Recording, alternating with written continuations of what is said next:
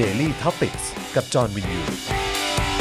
สวัสดีครับ ต้อนรับทุกท่านนะครับเข้าสู่ Daily Topics นะครับประจำวันที่ 9 เมษายน 2564 นะครับอยู่กับผมจอมยูนะครับและแน่นอนครับวันนี้เป็นคิวของพี่แขกคำปากา สวัสดีครับ สวัสดีครับ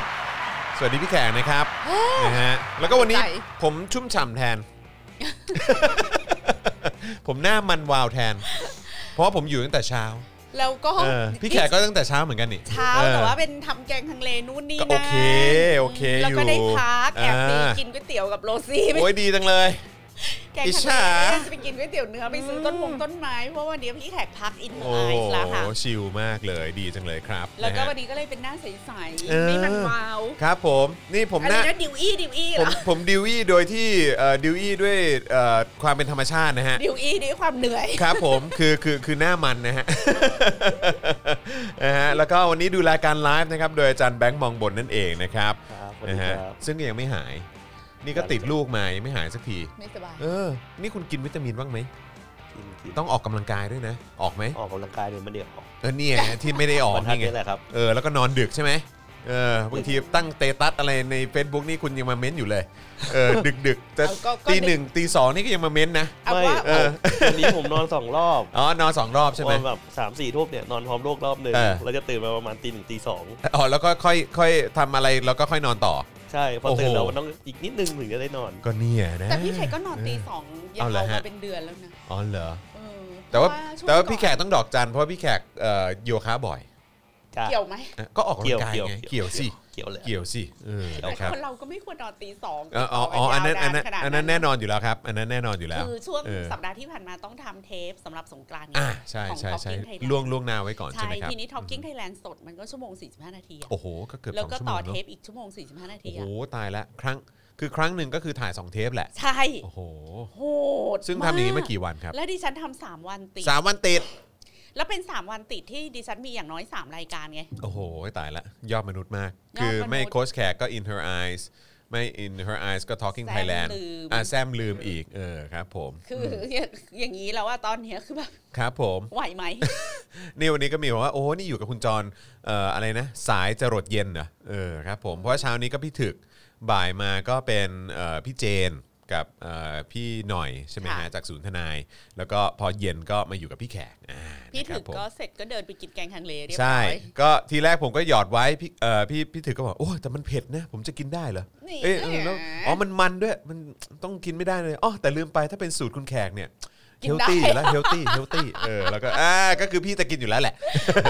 ก็บอกมาเถอะเออนะครับนะฮะอ่าแล้วก็แน่นอนวันนี้มีทีมงานของเราที่นานๆจะเข้ามาในสตูดิโอทีนะฮะน้องกริ่งน้องกริ่งเออนะนะฮะครับนะฮะน้องกริ่ง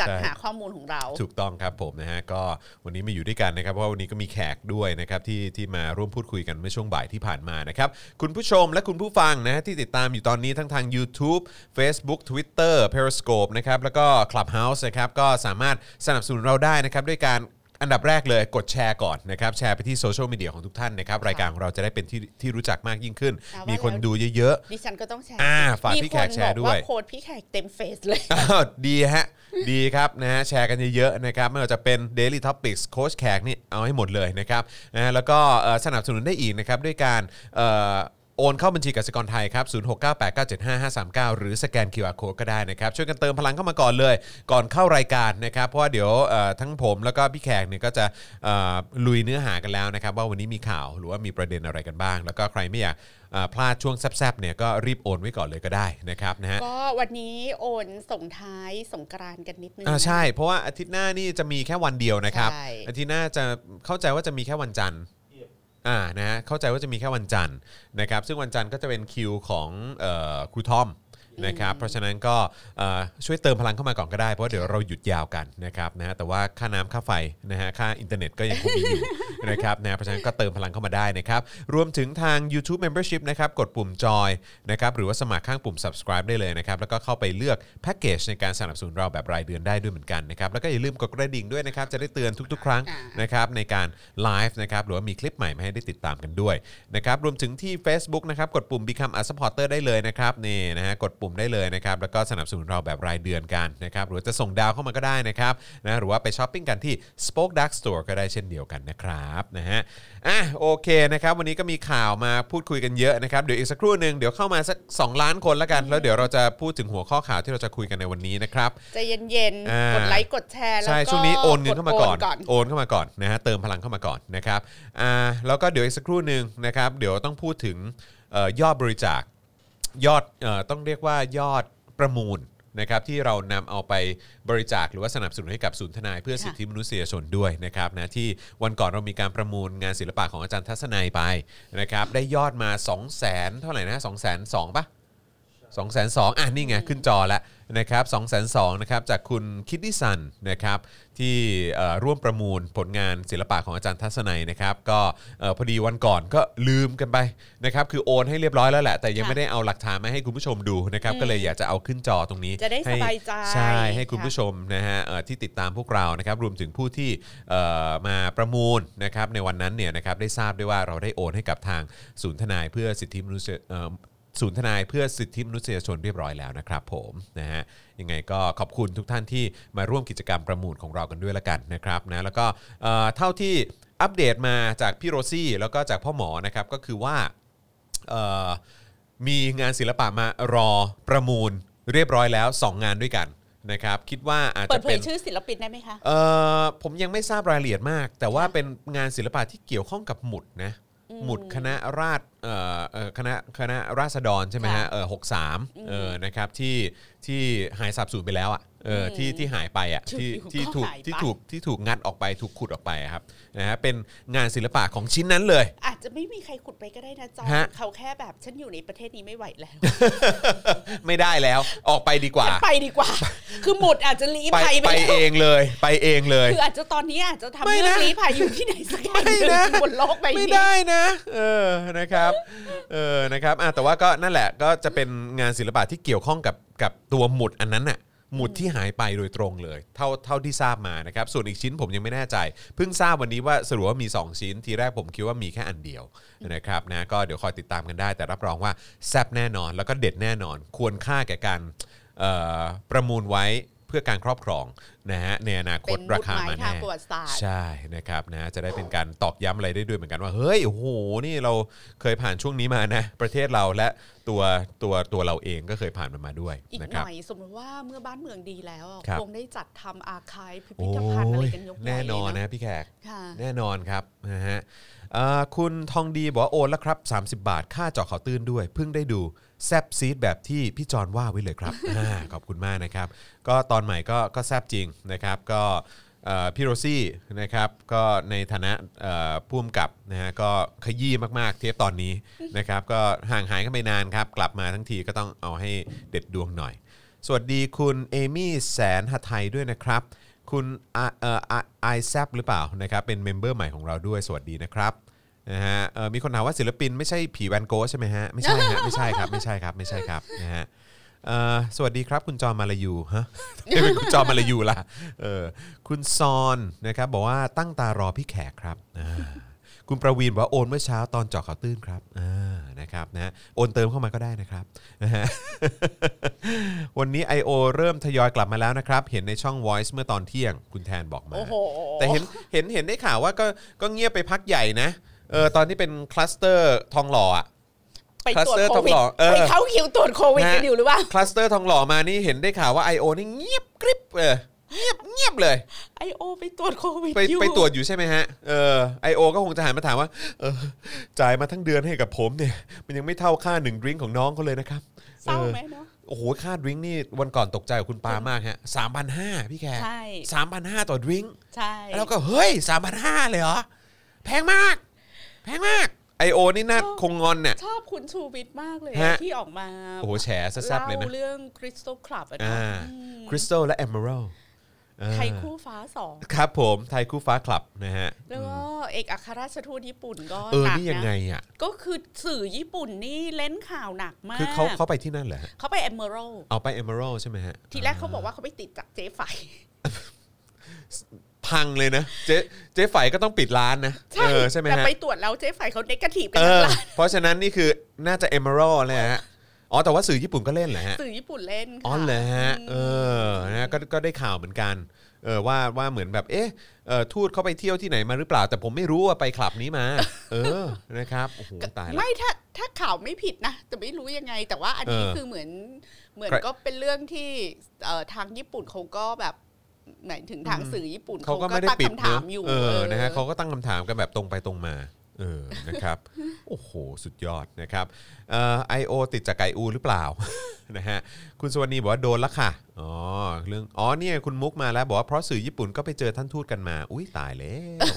เออไม่ก็ผมไม่แน่ใจไง เพราะเห็นคุณมุกเงียบไป เพราะตามปกติคุณมุกจะอัปเดตข่าวมาในเหรอในไลน์เหรอผมอยู่เหรอบ่อยๆอ่าแต่สงสัยช่วงนี้ก็ด้วยความที่ไม่ได้เข้าทำเนียบด้วยไงเออคุณมุกก็เลยยังไม่ได้อัปเดตอะไรเท่าไหร่อะไรอย่างเงี้ยเออแล้วผมก็นึกว่าเอ๊ะข่าวทูตญี่ปุ่นมันจริงหรือเปล่าว่าคุณมุกก็ไม่ได้พูดอะไรนะก็อาจจะเอ๊ะเดี๋ยวเดี๋ยวเดี๋ยวรออัปเดตแล้วกันอะไรอย่างเงี้ยเออนะครับแต่เห็นคุณมุกมาตอบในนี้แล้วก็อืมอะโอเค สงสัยจะ จะเป็นอย่างนั้นแหละทิปเดียวนะคยรัวบเท่ากับ I.O. ทำงานทั้งเดือนไม่ใช่ค่ะทิปเออเดียวอาจจะเท่ากับ I.O. ทำงานทั้งปีค่ะใช่ทิปนะฮะเออเฉพาะทิปนะใช่เพราะไอ้ไอ้สามพันห้านี่คือค่าค่า drink นะฮะคือหนึ่ง drink นะฮะน้องๆในนั้นก็เขาก็ขับรถสปงสปอร์ตกันเนาะอยู่คอนโดหรูอะไรอย่างงี้ใช่ครับผมนะฮะธรรมดาที่ไหนนะครับเอ่อคุณเนี่ยดิฉันหัวเราะแบบสะใจ เรียบร้อยเออนะครับเอ่อคุณ เด็กดีบอกว่าเตรียมเกณฑ์ทหารอยู่ตอนนี้น่าจะเริ่มหมดภารกิจแล้วมั้งเอ๊ะ ตกลงกลุ่ม I.O. นี่ทหารจริง ๆ ใช่ปะทำไมบางกิจกรรมมันคล้องๆกันแบบโป๊ะๆอ่าครับผมอ๋อคุณมุกคุณมุกบอกว่าสำนักเรารอดจ้านายไม่ได้ไปพอดีอ๋อก็คือหมายว่าทีมทีมของคุณมุกที่ ที่เป็นสื่อญี่ปุ่นเหมือนกันเนี่ยค่ะอืมก็ไม่ได้ไปเจอทูตญี่ปุ่นอืมเออก็เลยนะคบรอดก็เลยรอดไป ยินดีด้วยนะครับ ตอนนี้นักข่าวสำนักไหนติดมาบ้างเนี่ย ทั้งไปงานเอ่อปีที่ 13พักภูมิใจไทยงานอะไรอย่างใช่เงี้ยใช่เฮ้ยก็คุยกับพี่ถึกเมื่อเช้านี้ก็บอกว่าพี่ถึกก็บอกเนี่ย เออพี่ก็กลัวเหมือนกันนะเออก็บอกทำไมพี่ต้องกลัว พี่ก็ก็อยู่แค่ voice แล้วก็อะเต็มที่ก็มาเนี่ยพี่เออหรือว่าพี่พี่ก็ไม่ได้ไม่ค่อยได้ไปไหนอยู่แล้วป่ะวันๆก็ซักผ้าเออที่บ้านซักผ้าอะไรเงี้ยรีดผ้าใช่เออเขาบอกอ๋อก็ไม่มันไม่ใช่ก็คือเรื่องของเรื่องคือว่ามันก็มีสื่อที่ไปงานของภูมิใจไทยใช่ด้วย ไปเจอรัฐมนตรีอะไรพวกแล้วนี้ก็ด้วยก็มีมันก็สื่เสี่ยงไงอที่ไปงานเอ่อสายตำรวจด้วยสายตำรวจเออแล้วอะไรก็อย่างงี้งาใช่นไหมของฮะทอสออะไรอย่างเงี้ยเออแล้วก็ มันก็น่ากลัวนะ สื่อจำนวนหนึ่งก็ไปเรียนอีพวกโครงการคอนเน็ชันต่อะางๆอะครับผมใช่ไหมและคอีรับโครงการพวกนี้ก็ติดกันเยอะนะใช่ไอ้พวกงานสัมมนาอะไรพวกนี้ใช่ใช่ไหมฮะใช่ใช่ อืมทั้งนั้นแหละฮะก็เลยหวาดเสียวก็เลยแบบเออจริงด้วคืย อเอาจริงคจรับอนไอ้เรื่องการติดโควิดอะคมัรันบจะไม่เป็นประเด็นที่ต้องเบลมกันไปมาเลยนะ ครับ เพราะถ้าเรามองว่าเรื่องการติดโควิดอะมันเป็นเรื่องสุดวิสัยครับนึกออกปะผมแล้วสถานการณ์โควิดของประเทศไทยอะมันครับก็เป็นสถานการณ์ปลอดภัยมา ในห่วงระยะเวลาที่ยาวนานพอสมควร มันครับก็เป็นปกติที่พอสถานการณ์โควิดมันดีขึ้น ทุกครับคนก็จะผ่อนคลายอืมเอ่อกิจกรรมหรือผ่อนคลายความแบบเกรงอะความครับ alert ต่อโควิด แล้วเราครัก็บค่อย ๆ แบบดำเนินชีวิตอืมอย่างที่มันควรจะเป็นครัใช่บไหมคะครับทีนี้ เอ่อเราก็ไม่รู้ว่าในระหว่างที่สถานการณ์มันดูเหมือนจะดีอะมันอาจจะมีใครที่ติดเชื้อ แล้วไม่แสดงอาการครับแล้วคนคนนั้นก็อาจจะหายแล้วอืมแล้วคนคนนั้นก็ไปเจอผู้คนมากมายแล้วหลังจากนั้นนะคะมันก็เอ่อมีใครสักคนไปติดแล้วเกิดแสดงอาการขึ้นมาครับอืม และไอ้คนที่ไปแสดงอาการขึ้นมาเกิดไปตรวจอืมพอตรวจก็คือตึงโป๊ะขึ้นมาว่าเป็นพอเป็นมันก็เลยเกิดการสืบสวนโรคอืมเกิดการเปิดเผยไทม์ไลน์ครับผมแล้วคนที่ไปอยู่ในไทม์ไลน์หรืออยู่ในอยู่ในสถานที่ในข่ายของการสืบสวนโรคไปตรวจตรวจก็พบว่าตัวเองเป็นอะไรอย่างเงี้ยอืมมันก็เลยกลายเป็นแบบอุ้ยการระบาดระลอกใหม่ แต่ทั้งหมดเนี่ย ถ้าเราอยู่ในโลกที่ปกตินะครับมันก็จะแค่แบบโอ้โอเค ตอนเนี้ยมีคนไปตรวจแล้วก็มีคนพบว่าเป็นเอาไทม์ไลน์มาดูกันครับเอ่อและเอ่อหามาตรการควบคุมโรคที่ได้สัดส่วนและเหมาะสมครับกับสิ่งที่มันเกิดขึ้นอืมแล้วก็มุ่งให้ความรู้กับประชาชน ไม่ให้เกิดความแตกตื่นอืมมันก็จบนึกออกปะครับครับและทั้งโลกอะเขาก็ทำกันแบบนี้อืม แต่มันอยู่ในบริบทที่ปีเนี้ยมันเป็นปีที่โควิดอะอยู่กับมนุษย์มาเป็นปีที่สองครับในเมื่อมันเป็นปีที่สองมันมีนวัตกรรมเกี่ยวกับโควิด ที่จะลดเอ่อ ลดทอนความพารานอยหรือมความประสาทแดกของคน เช่น หลาย ๆ ประเทศเขาก็มี rapid test ที่อะทำให้คนเข้าถึงได้ใช่แม่นหรือไม่แม่นอย่างน้อยมันก็เป็นการคัดกรองเบื้องต้นสองหลาย ๆ ประเทศเนี่ยทยอยฉีดวัคซีนให้กับประชาชนจครันบครบผมคืบหน้าสามารถด้วยคืเกิบดหน้าไปภูมิไกลคุ้มกันหมู่ได้แล้วครับการจะเกิดโควิดคลัสเตอร์ใหม่ขึ้นอีกหนึ่งหรือสองเนี่ยก็ไม่ได้เป็นประเด็นที่จะทำให้แบบช็อกหรืออะไรครับแล้ว โควิดอยู่กับเรามาสองปี มันก็ตกผลึกองค์ความรู้แล้วประมาณหนึ่งว่า อ๋อ คนที่ตายจากโควิดน่ะ มันไม่ถึงหนึ่งเปอร์เซ็นอืมถ้าคุณอืมไม่ใช่คนแก่ ถ้าคุณไม่ใช่คนมีโรคประจำตัครัวบแล้วทุกประเทศในโลกนี้เขาก็ตกผลึกแล้วว่า ถ้าวิธีการตรวจโควิดอะจะไม่ใช่การไปโรงพยาบาล คุณก็แค่ติดต่อโรงพยาบาลใกล้บ้าน หรือศูนย์สาธารณสุข สถานีอนามัยชุมชนใกล้บ้าน แล้วเขาก็จะนัดคุณผ่าน SMS ครับแล้วเขาก็จะขับรถอืมเป็นโมบายอะมามาตตรรววจจให้คุณที่บ้านเพราะเขาไม่ได้ต้องการให้คนที่รู้สึกว่าตัวเองเป็นโควิดหรือเปล่าออกจากอืมบ้านเนี่ยไปเพื่อออไปกัโรนงอยู่พที่ยาเดียวบากัลนเอใช่อใช่ใช่เขาก็จะใช่มาตรวจให้คุณที่บ้าน คุณก็รออยู่บ้านฟังผลครับพอรับคุณฟังผลรู้ว่าเป็นก็อยู่บ้านนั่นแหละ 14 วันอืมไม่ต้องกักตุนพารานหรืออะไรนะคะ คุณผู้ชมเพราะครับโคผมวิดอะไม่ต้องกินยาก็หายดื่มอืมน้ำเยอะๆนอนเยอะๆพักครับผ่อนผมครับมันผก็จะหายหายครบ 14 วัน ก็โทรศัพท์บอกโรงพยาบาลใกล้บ้านนั่นแหละมาตรวจอีกรอบหนึ่งครับผมแล้วทั้งหมดนี้ต้องไม่มีค่าใช้จ่ายนะคะอืมเพราะนี่มันเป็นความรับผิดชอบของรัฐบาลครับแล้วถ้าพบว่าออกเป็นนกาทีฟ ก็ออกไปใช้ชีวิตตามปกติ อืม ทั้งหมดนะมันก็เป็นแค่เนี้ยค่ะ แค่นี้แหละ แค่นี้เองอะ่ะอืมแต่ในอืมการบริหารจัดการโควิด ถ้าคุณจำเป็นต้องใช้มาตรการล็อกดาวน์เพราะว่าประเทศคุณหรือเมืองที่คุณอยู่เนี่ยมันเป็นเยอะเหลือเกิน เกิดเทศบาลเขาตัดสินใจล็อกดาวน์สิ่งที่ตามมากับการล็อกดาวน์ก็คือการจ่ายเงินชดเชยทันที ใช่ แก่ทุกกิจการที่ได้รับผลกระทบ อือฮึ ไม่ให้เกิดการขาดตอนของการจ้างงาน หรือไม่ทำให้เจ้าของกิจการแบบไม่จ่ายเงินเดือนลูกน้องอะไรอย่างเงี้ยอืมก็เท่านั้น เท่านั้นเลยจริง ๆ แต่สิ่งความระยำตำบอลความอับปรีสีกบาล ความอับปรีจันไรในประเทศไทยเนี่ยนะคะมันก็เกิดจากการที่ทุกครั้งที่เกิดโควิดอะอีพวกผู้มีอำนาจจะต้องออกมาชี้หน้าด่าประชาชนประชาชนมันโง่ประชาชนมันไม่ระมัดระวังประชาชนมันหละหลวม ประชาชนมันพูดไม่ฟังประชาชนมันไร้จิตรักสำนึกสนุกมันไร้จิตสำนึกมันไม่รับผิดชอบต่อสังคมดูซิผมทำงานหนักเหนื่อยจะตายอยู่แล้วอือฮึแต่แบบผมก็จะพยายามอดทนเสียสละแต่ให้ความร่วมมือกับผมบ้างอือฮึพูดจาก็ให้ฟังกันบ้าง สงกรานต์ไม่ได้มีแค่ปีนี้ปีเดียวจะรีบร้อนมีสนุกอะไรอะไรอย่างเงี้ย สั่งสอนกันใหญ่ แล้วมึงก็ไปโทษนู่นเนี่ยอีพวกกะหรี่ไปหากินคาสิโนท่าขี้เหล็ก อีพวกคนไม่มีอืมจิตสำนึกอีพวกเออแม่แรงงานต่างด้าวแรงงานต่างด้าวบ้าง อีพม่าบ้างเอาลวดหนามไปขึงล้อมเขาไว้บ้างอือฮึอีคนอีแม่ค้าตลาดนัดเที่ยววอร์มอัพเยอะแยะไปหมดบ้าง ปีใหม่ทำไมพวกมึงไม่รู้จักอยู่บ้านคันหีไปไหนนักหนานึกออกปะอือฮึคือออกมาด่าประชาชนอย่างเงี้ยทุกวันทุกวันทุกวันอือฮึเดี๋ยวมึงย้อนกลับไปดูนะ ตั้งแต่แรกเขาบอกว่ามึงอะหยุดวีซ่าออน r r i v a l ให้นักท่องเที่ยวจีนอืมอันนั้นคือเริ่มนับหนึ่งมึงก็ไม่หยุดอืมไอวีซ่าออน r r i v a l ตอนที่มันเพิ่งติดที่อู่ฮั่นอือฮึมึงก็ไม่หยุดอืมต่อมาคลัสเตอร์สนามมวย ต่อมาคลัสเตอร์ที่พวกมึงอะเอาแรงงานต่างด้าวเข้ามาอืมโดยผิดกฎหมายเพราะมึงรับส่วยเขาลักลอบกันต่อมาเข้มึงก็รับส่วยบ่อนแล้วมึงก็บอกปล่อยให้บ่อนเนี่ยแม่งแบบติดโควิดอืมแล้วต่อมาก็คือคลัสเตอร์ที่เป็น elite รัฐมนตรีอืมนักการเมืองตำรวจชั้นผู้ใหญ่นายทหารอืม ทั้งหมดเลย เพื่อนมึงหมดเลย เพื่อนมึงหมดเลยอืมที่ไปมีคลัสเตอร์ใหม่แล้วมึงพวกมึงจะออกมามีหน้าแบบแรงงานเขมรเอออ๋อใช่ใช่ใช่ที่บอกหมอว่ายงบอกว่าสายพันธุ์นี้มาจากแรงงานเขมร มึงเนี่ยงานเขตั้งแต่มึงฉีดวัคซีนให้ประยุทธ์นี่สมองมึงเสื่อมแล้วใช่ไหม ฉีดวัคซีนให้ประยุทธ์เข็มเดียวเนี่ยกลายเป็นแบบอะไรเออฮะ เลียไข่เผด็จการอืมก็มึงเอาเรื่องแรงงานเขมรมาจากไหนอืมมึง มึงด่าอีพวกคลัสเตอร์ cocktail lounge ก่อนอืมแล้วเข้าไปใน cocktail lounge ทำอะไรอืมคือกูไม่หมายเรื่องตีกะหรี่ พวกมึงไปล็อบบี้เรื่องอะไรกัน แล้วมึงพวกมึงใช้เงินอะไร ไปจ่ายค่าดงค่า drink ค่าชั่วโมงเป็นแสนแสนๆเนี่ยพวกมึงมึงเอาเงินจากไหนมานักหนา อืมอือฮึ ค่าเอ็นเนี่ยค่าเอ็นค่าเอ็นน่ะมเออค่ามันเป็นเงินคอร์รัปชันหรือเปล่าเงินอืมอะไรหรือเปล่าอืมแล้วทั้งหมดเนี่ยหยุดคือพวกพวกมึงไม่เคยเลิกด่าประชาชนแล้วพอเกิดคลัสเตอร์ใหม่แล้วมันเดือดร้อน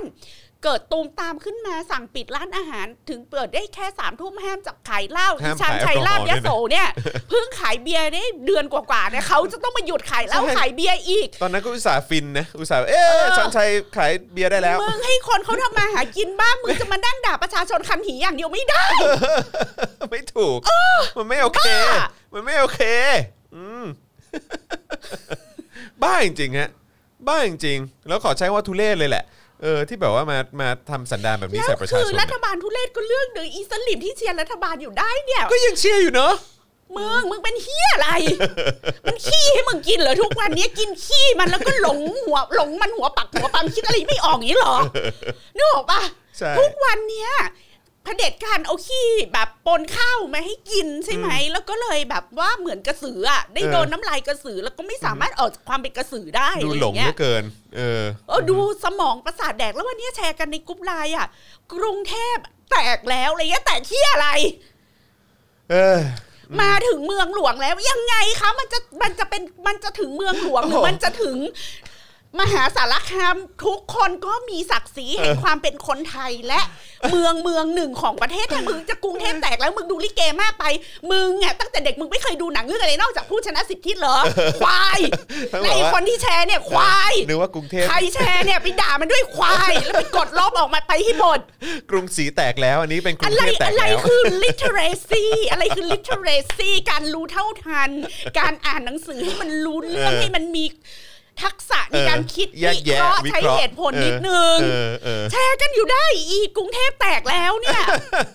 แม่งทำตัวเหมือนอ่านหนังสือไม่ออกเหมือนเกิดมาไม่เคยเรียนหนังสือตลกนะแค่เห็นคนแบบด็อกเตอร์ด็อกเตอร์ด็อกตีนที่ไหนคะถ้ามันถ้ามันพูดไม่รู้เรื่องเขียนหนังสือไม่รู้เรื่องอีด็อกเตอร์ของมันก็ เอาลงชักโครกกดชักโครกไปหลาย ๆ น้ำเลยเหอะไม่ต้องไปฟังมัน เออว่าว่าไม่ได้อยากจะโกรธอะไรกันนักหนาไม่ได้อยากจะโกรธใช่ตอนทีแรกเออพี่แขกกำลังจะเข้ารายการแล้วพี่แขกก็บอกว่าเดี๋ยวเดี๋ยวเดี๋ยวแป๊บหนึ่งนะจอนเดี๋ยวพี่แขกขอพิมพ์อะไรสักอย่างใน Twitter หรือ Facebook ผมไอ้ไม่เฟแน่ซใจ บุ๊กขอด่าเรื่อผงมก็ให้บอกโรงพยาบาลเอกชนหาวัคซีนนะ ใช่ ผมก็เลยบอกว่าเออพี่แขกเก็บไว้ก่อนนะครับเผื่อพี่แขกแบบว่าจะเอาพูดในรายการ พี่แขกฟาดตั้งแต่ต้นรายการ คือแบบ อ๋อโอเคโอเคสลิ่มเป็นอะไรอ่าฮะสลิ่มเป็นอะไรนี่เป็นคนว่าพี่แขกจิบน้ำหน่อยไหมคะ จิบวันวันนี้ออมแรงไปเยอะแล้วเออสลิ่มก็คือแบบด่าแล้วได้อะไรขึ้นมา ด่าแล้วมันแบบต้องเริ่มแก้ที่ตัวเองปัญหาไหมอะไรได้เออหัดอยู่มองอยู่จุดดีอ่าแล้วก็มีบอกว่าเออก็ ก็อย่าอย่าบ่นอย่าอะไรมากเลย เราก็หยุดอยู่บ้านแล้วกันเนาะเออก็อย่าเพิ่งออกไปทำงานอย่าเพิ่งไปอะไรอย่างเงี้ยเราก็เฮ้ยมึงคือมึงพูดได้ไง แล้วคนอื่นที่เขาต้องหาหาหาทำมาหาแดกในแต่ละวันน่ะๆถ้ามึงไม่บ่นมึงก็นอนไปอยากย่ายอยู่บ้านมึง แต่เออมึงอย่ามายุ่งกับคนที่เขาจะบ่น ใช่ทำเป็นสั่งสอนเสือก ชาวบ้านเขาเนอะเออกูจะบ่นไม่ต้องมาเสือกกับกู มึงไม่อยากบ่นก็หุบปากอยู่เป็นอยากย่ายอยู่บ้านมึงไป ควาย ใช่ ใช่ อืมถูกต้อง ไม่ใช่นะครับควายเฉยๆนะควายที่อยากย่ายขึ้นด้วยอะควายที่อยากย้ายขึ้นด้วย มันไม่กระดิกตัวไง คือมันเฉยมากไม่อะทำหาอะไรเลย เออ เออครับไม่ทำผเฮียอะไรเนี่ย อยากย่ายก็ขึ้นปากมึงแล้วเนี่ย อีกหน่อยก็อ้าปากไม่ได้เพราะอยากย่ายมันทันแบบ พันหมดแล้วปากมึงไว้แล้วพันหมดแล้วอะเออ พันหมดแล้วเออขนาดอยากย้ายนี่ยังเหนียวได้ขนาดนี้นะครับ เออ เหมือนถ้ำที่มัน ไม่มีคนเข้าเออะอเออแล้วก็มีอยากย่ายอครับผยู่มปิดปากถ้ำไว้เอออะไรอย่างเงี้ยเออเอออีกหน่อยปากมึงก็เหมือนอีก็จะเป็นอย่างนั้นนะฮะเออจะเป็นอย่างนั้นแหละครับเออแบบแมงมุมมาชักอยากย่ายแล้วอะเป็นควายไม่พอเป็นควายที่อยากย่ายขึ้นเลยนะมึงอะ นี่มีคนว่าเออสรุปเสียงไม้ที่ทีแรกกังวลว่าเสียงพี่แขกจะเบาไปเนี่ย สรุปว่าไม่เบาแล้วนะคะ ชัดเจนค่ะ เมื่อกี้มีคนส่งมาเอออยากให้เอาไม้พี่แขกใกล้ๆปากพี่แขกหน่อยนะคะบางทีเสียงเบาค่ะ ตอนนี้บอกอ๋ออ๋อเออไม่ต้องแล้วนะคะ เสียงชัดมากเลยค่ะ ใครที่แบบฟังหูฟังอยู่อาจจะแบบหูฟังกระเด็นออกมาอะไรอย่างเงี้ยนี่ว่าโอ้แล้วค่ะ นี่ชอบฟังชอบฟังแม่แขกขึ้นมากเลยค่ะ เออนะคะ สนอหูยิ่งนัก คือตอนเนี้ยเมื่อตั้งแต่เมื่อวานวันเนี้ยมันมีเรื่องให้โกรธในหลายหเต็ลามยไปหมดหลายเลเยอร์อะใช่ว่าในหลายมิติเลยแหละเอออืมนะครับแล้วจนไม่อยากจะอ่านข่าวหรืออ่านข้อมูลอะไรเข้าเลใจยจอนเข้าใจอ่านเข้าใจข่าวไปก็อ่านเหมือนเหมือนอ่านข่าวเมืองทิพย์อะเออแบบคือมันจริงเหรอวะบ้าไปแล้วเนาะว่ามึงพูดกันอย่างนี้จริงๆเหรออะไรมันอย่างบ้าเงี้ไปยแล้วเนาะบ้าไปแล้วเนาะแบบเฮ้ยมึงจะ มึงจะบ้าไปมากกว่านี้อีกเหรอเนี่ย ถ้าเราอ่านของเขาไปเรื่อยๆอะเราก็จะแบบเราจะถูกทำให้เสื่อมตามอะอืมสมองเราจะเสื่อมตามพวกแม่งอะอือฮึแบบมึงคิดได้แค่นี้เหรอเนี่ย แล้วนี่คือรัฐบาลที่กำลังถือเงินภาษีของเราในการบริหารประเทศอยู่เหรอเนี่ย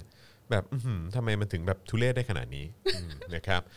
อะโอเคนะครับ เข้ามา 4 ล้านแล้วฮะ4ล้านเอคอนเริ่มเข้ามาอ่าน4ล้านข่าวแล้วได้งั้นแล้วค่ะงั้นต้องพูดถึงหัวข้อหน่อยละกันนะครับ แต่ว่าจะครบหรือไม่ครบนี่เดี๋ยวเดี๋ยวขอดูเอ่อเวลาอีกทีนะครับนะแต่ว่าเอ่อก็จะมีประเด็นสรุปสารนัดฟังคำสั่งปล่อยตัวชั่วคราวแกนนำราษฎรวันนี้นะครับนะซึ่งถ้าอัปเดตล่าสุดก็คือเท่าที่เราทราบเนี่ยก็จะมีหมอลำแบงค์ที่ได้รับการประกันตัว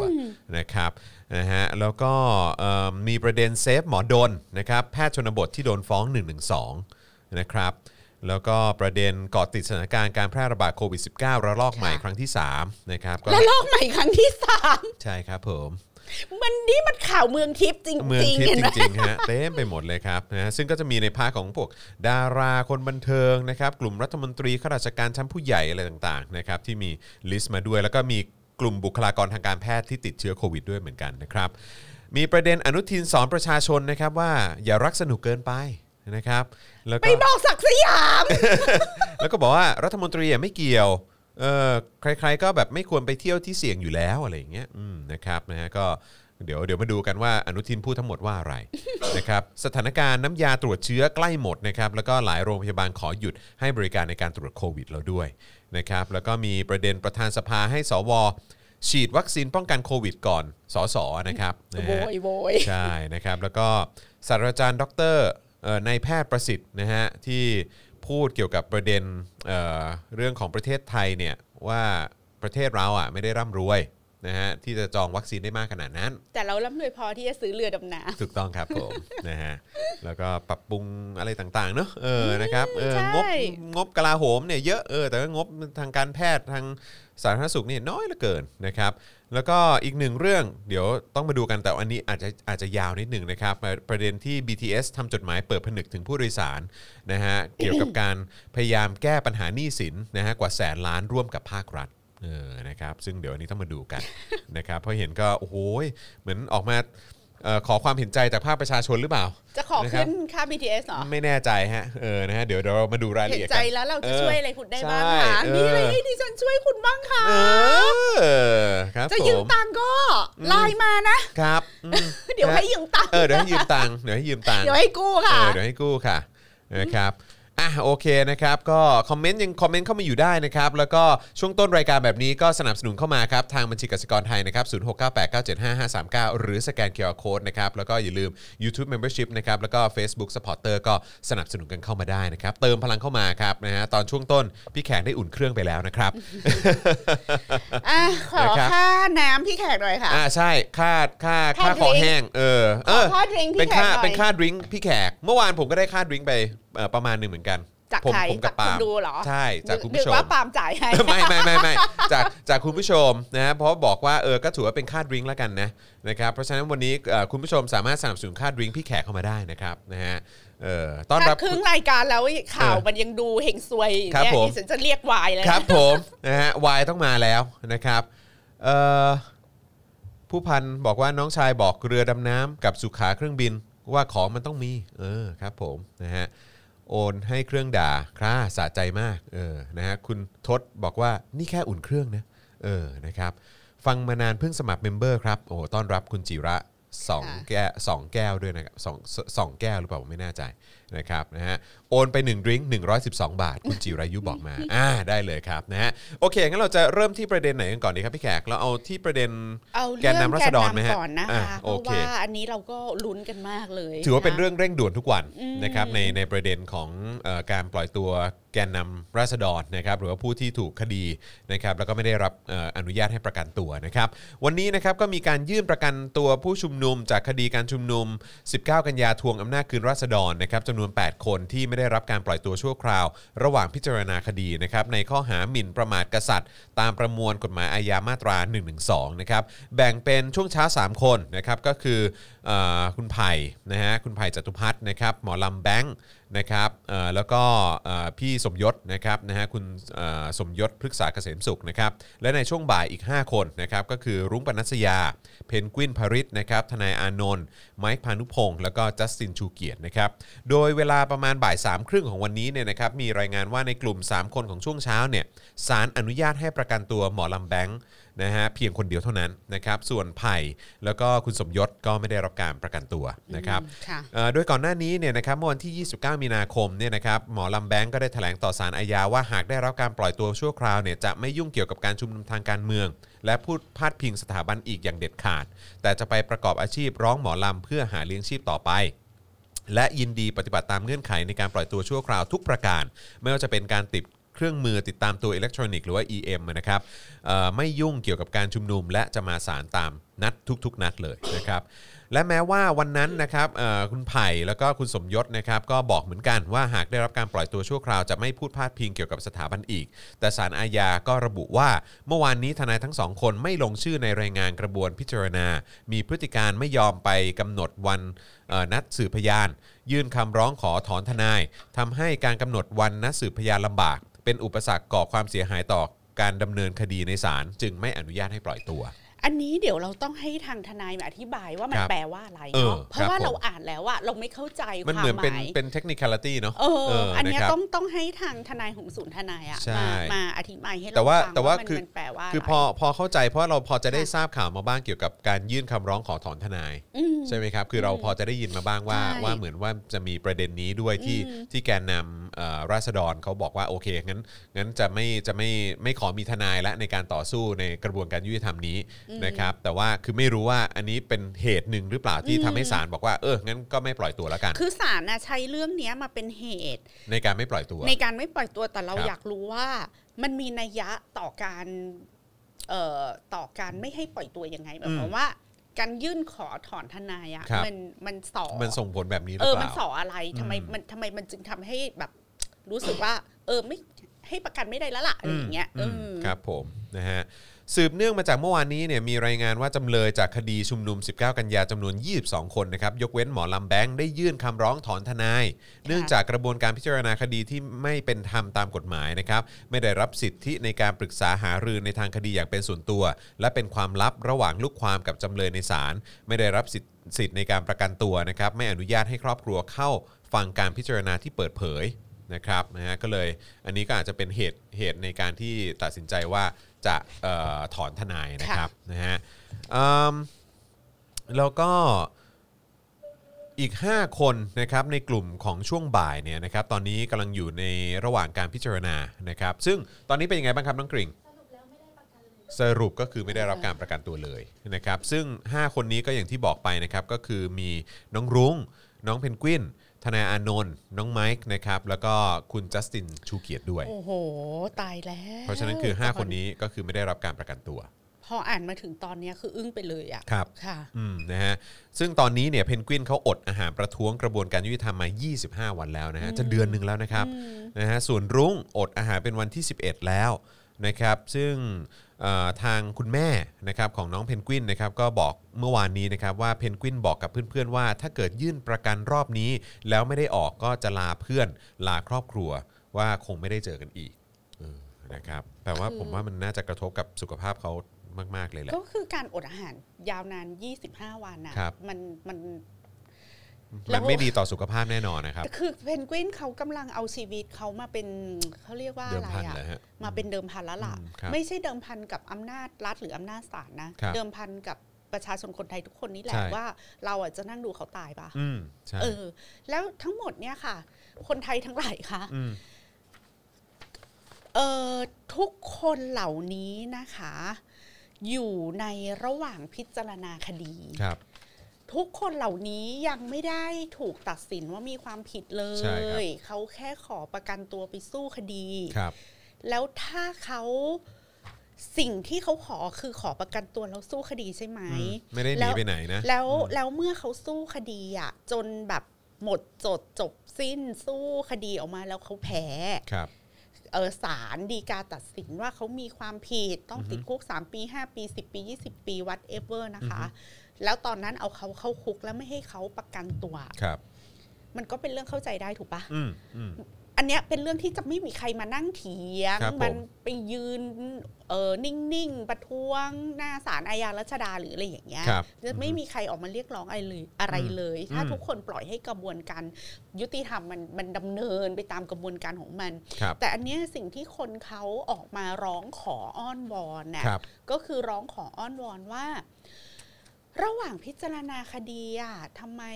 ไม่เปิดโอกาสให้เขาได้รับการประกันตัวอืมเพื่อให้เขาอืมมีครองความคล่องตัวครับในการที่จะต่อสู้คดีหรือ defend ตัวใช่เอง แล้วการต่อสู้คดีหรือการ defend ตัวเองอะไม่ใช่ defend เพื่อที่จะชนะอย่างเดียวนะครับ defend เพื่อที่จะได้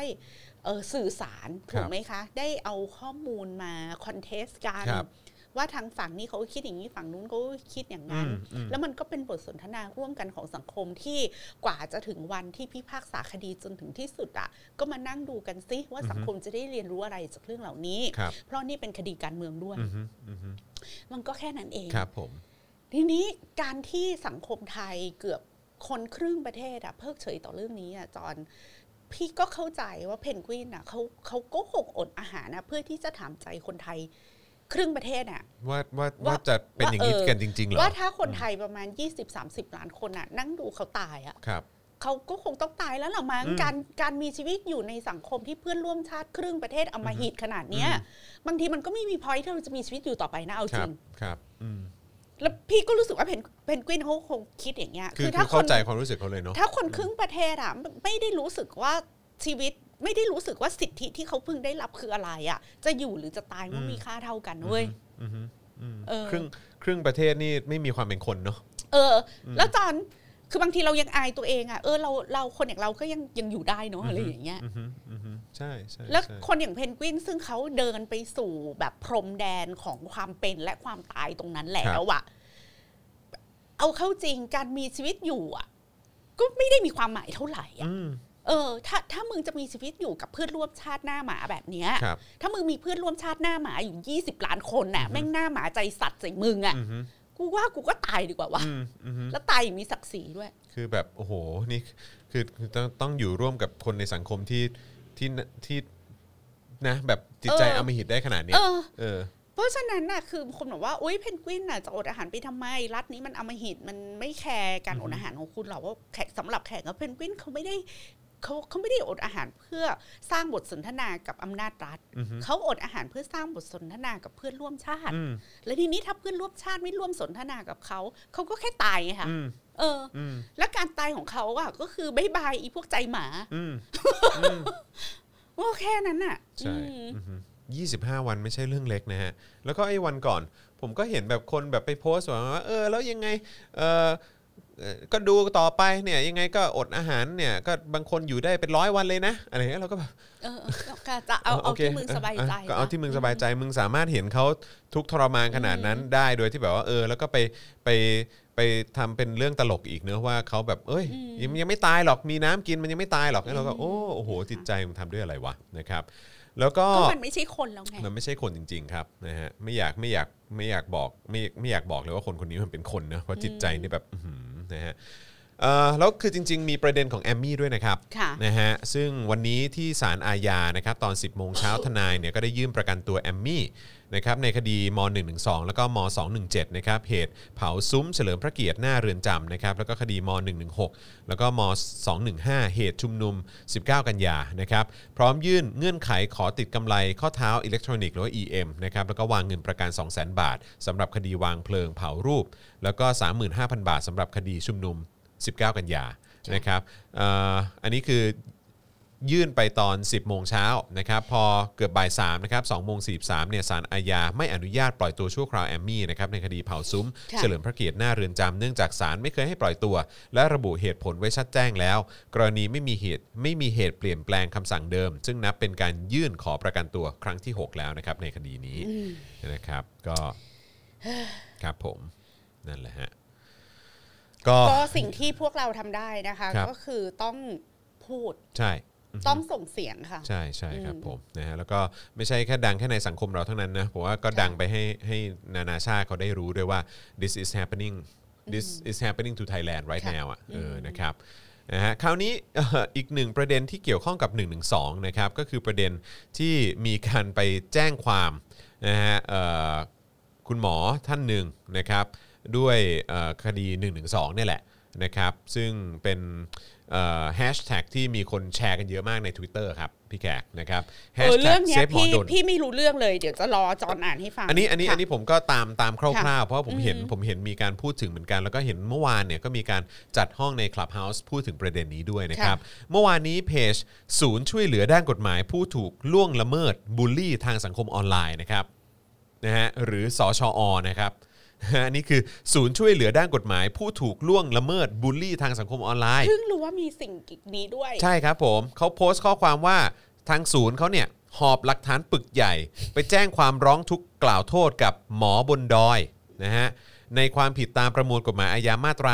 112 กับตำรวจปอทเป็นที่เรียบร้อยแล้วนะครับ ซึ่งหลังจากนี้ก็เป็นเรื่องของทางกระบวนการยุติธรรมต่อไป แต่อย่าลืมนะครับว่านี่คือเพจ ศูนย์ช่วยเหลือด้านกฎหมาย ผู้ถูกล่วงละเมิด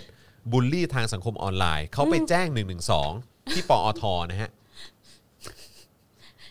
มันมันเมืองทิพย์จริงฮะเมืองทิพย์ครับผมพี่บอกแล้วเซอร์ว่าเรียลมากเนอะทุกวันที่พี่อ่านข่าวอ่าฮะมันจัดรายมันการวิปริเนี่ยตเนาะมันวิปริตจริงนี่มันข่าวเมืองทิพย์ชัดๆนั่นน่ะสินะครับโดยเมื่อโพสต์นี้เผยแพร่ออกไปเนี่ยก็ทำให้เกิดการวิพากษ์วิจารณ์ถึงเหตุการณ์ที่เกิดขึ้น โดยเฉพาะใน Twitter ที่มีการติด hashtag save หมอดนนะครับซึ่งเป็นแพทย์ชนบทที่ถูกทางเพจเอ่อ นี้เนี่ยนะครับฟ้องม .112 นะครับตามที่เขาระบุไว้ในโพสต์สำหรับหมอดนนะครับหรือว่านายแพทย์ศิวดลคุ้มพ่วงดีนะครับเป็นแพทย์ประจำโรงพยาบาลสอยดาวอำเภอสอยดาว จังหวัดจันทบุรีนะครับซึ่งก่อนที่หมอดนจะถูกแจ้งความ112เนี่ยนะครับหมอดนเขาได้เขียนจดหมายขอพระราชทานอภัยโทษ และขอโทษอาร์ตพศุตม์นะครับซึ่งเป็นดารานักแสดงผ่านทางอินสตาแกรมเนื่องจากหมอดนเคย โพสต์ข้อความวิจารณ์สถาบันใน Twitter แล้วก็มีการพาดพิง ถึงอาร์ตพระสุดด้วยนะครับว่าได้รับวัคซีนก่อนบุคลากรทางการแพทย์ โดยหมอดนเนี่ยก็โพสต์ข้อความใน Twitter ระบุว่าดาราเอ่อชื่ออาร์ตพระสุดเนี่ยได้ฉีดวัคซีนโควิดแล้ว ในขณะที่ฉันเป็นหมอประจำคลินิกทางเดินหายใจของโรงพยาบาลในจันทบุรีเนี่ยยังไม่ได้ฉีดเลยอีเหี้ยอืมนะครับทำให้อาร์ตพระสุดนำข้อความดังกล่าวมาโพสต์ที่ Instagram ส่วนตัว แล้วเขียนแคปชั่นว่าฝากเช็คหน่อยนะครับเขาบอกเป็นหมอ ผวนก็ไม่ตรงตัวๆคือเขาใช้ชื่อหมอบนดอยปะอ๋อฮะอืมเออมันครับก็เลยผมเหมือนผวนได้อะไรเงี้ยอ๋อครับอืผมนะฮะเอ่อบอกประจำคลินิกที่จันทบุรี แต่ทำไมไม่เข้าใจว่าคนที่ฉีดเอ่อคนที่ได้คนที่ฉีดได้เนี่ยมีกฎอะไรบ้าง พื้นที่เสี่ยงใครก็ฉีดได้ แต่ต้องไปลงทะเบียนนะคุณหมอนะครับ อ่านข่าวสักนิดนะจะเข้าใจทุกอย่างสงสัยตรวจคนป่วยมากจนป่วยเองไหม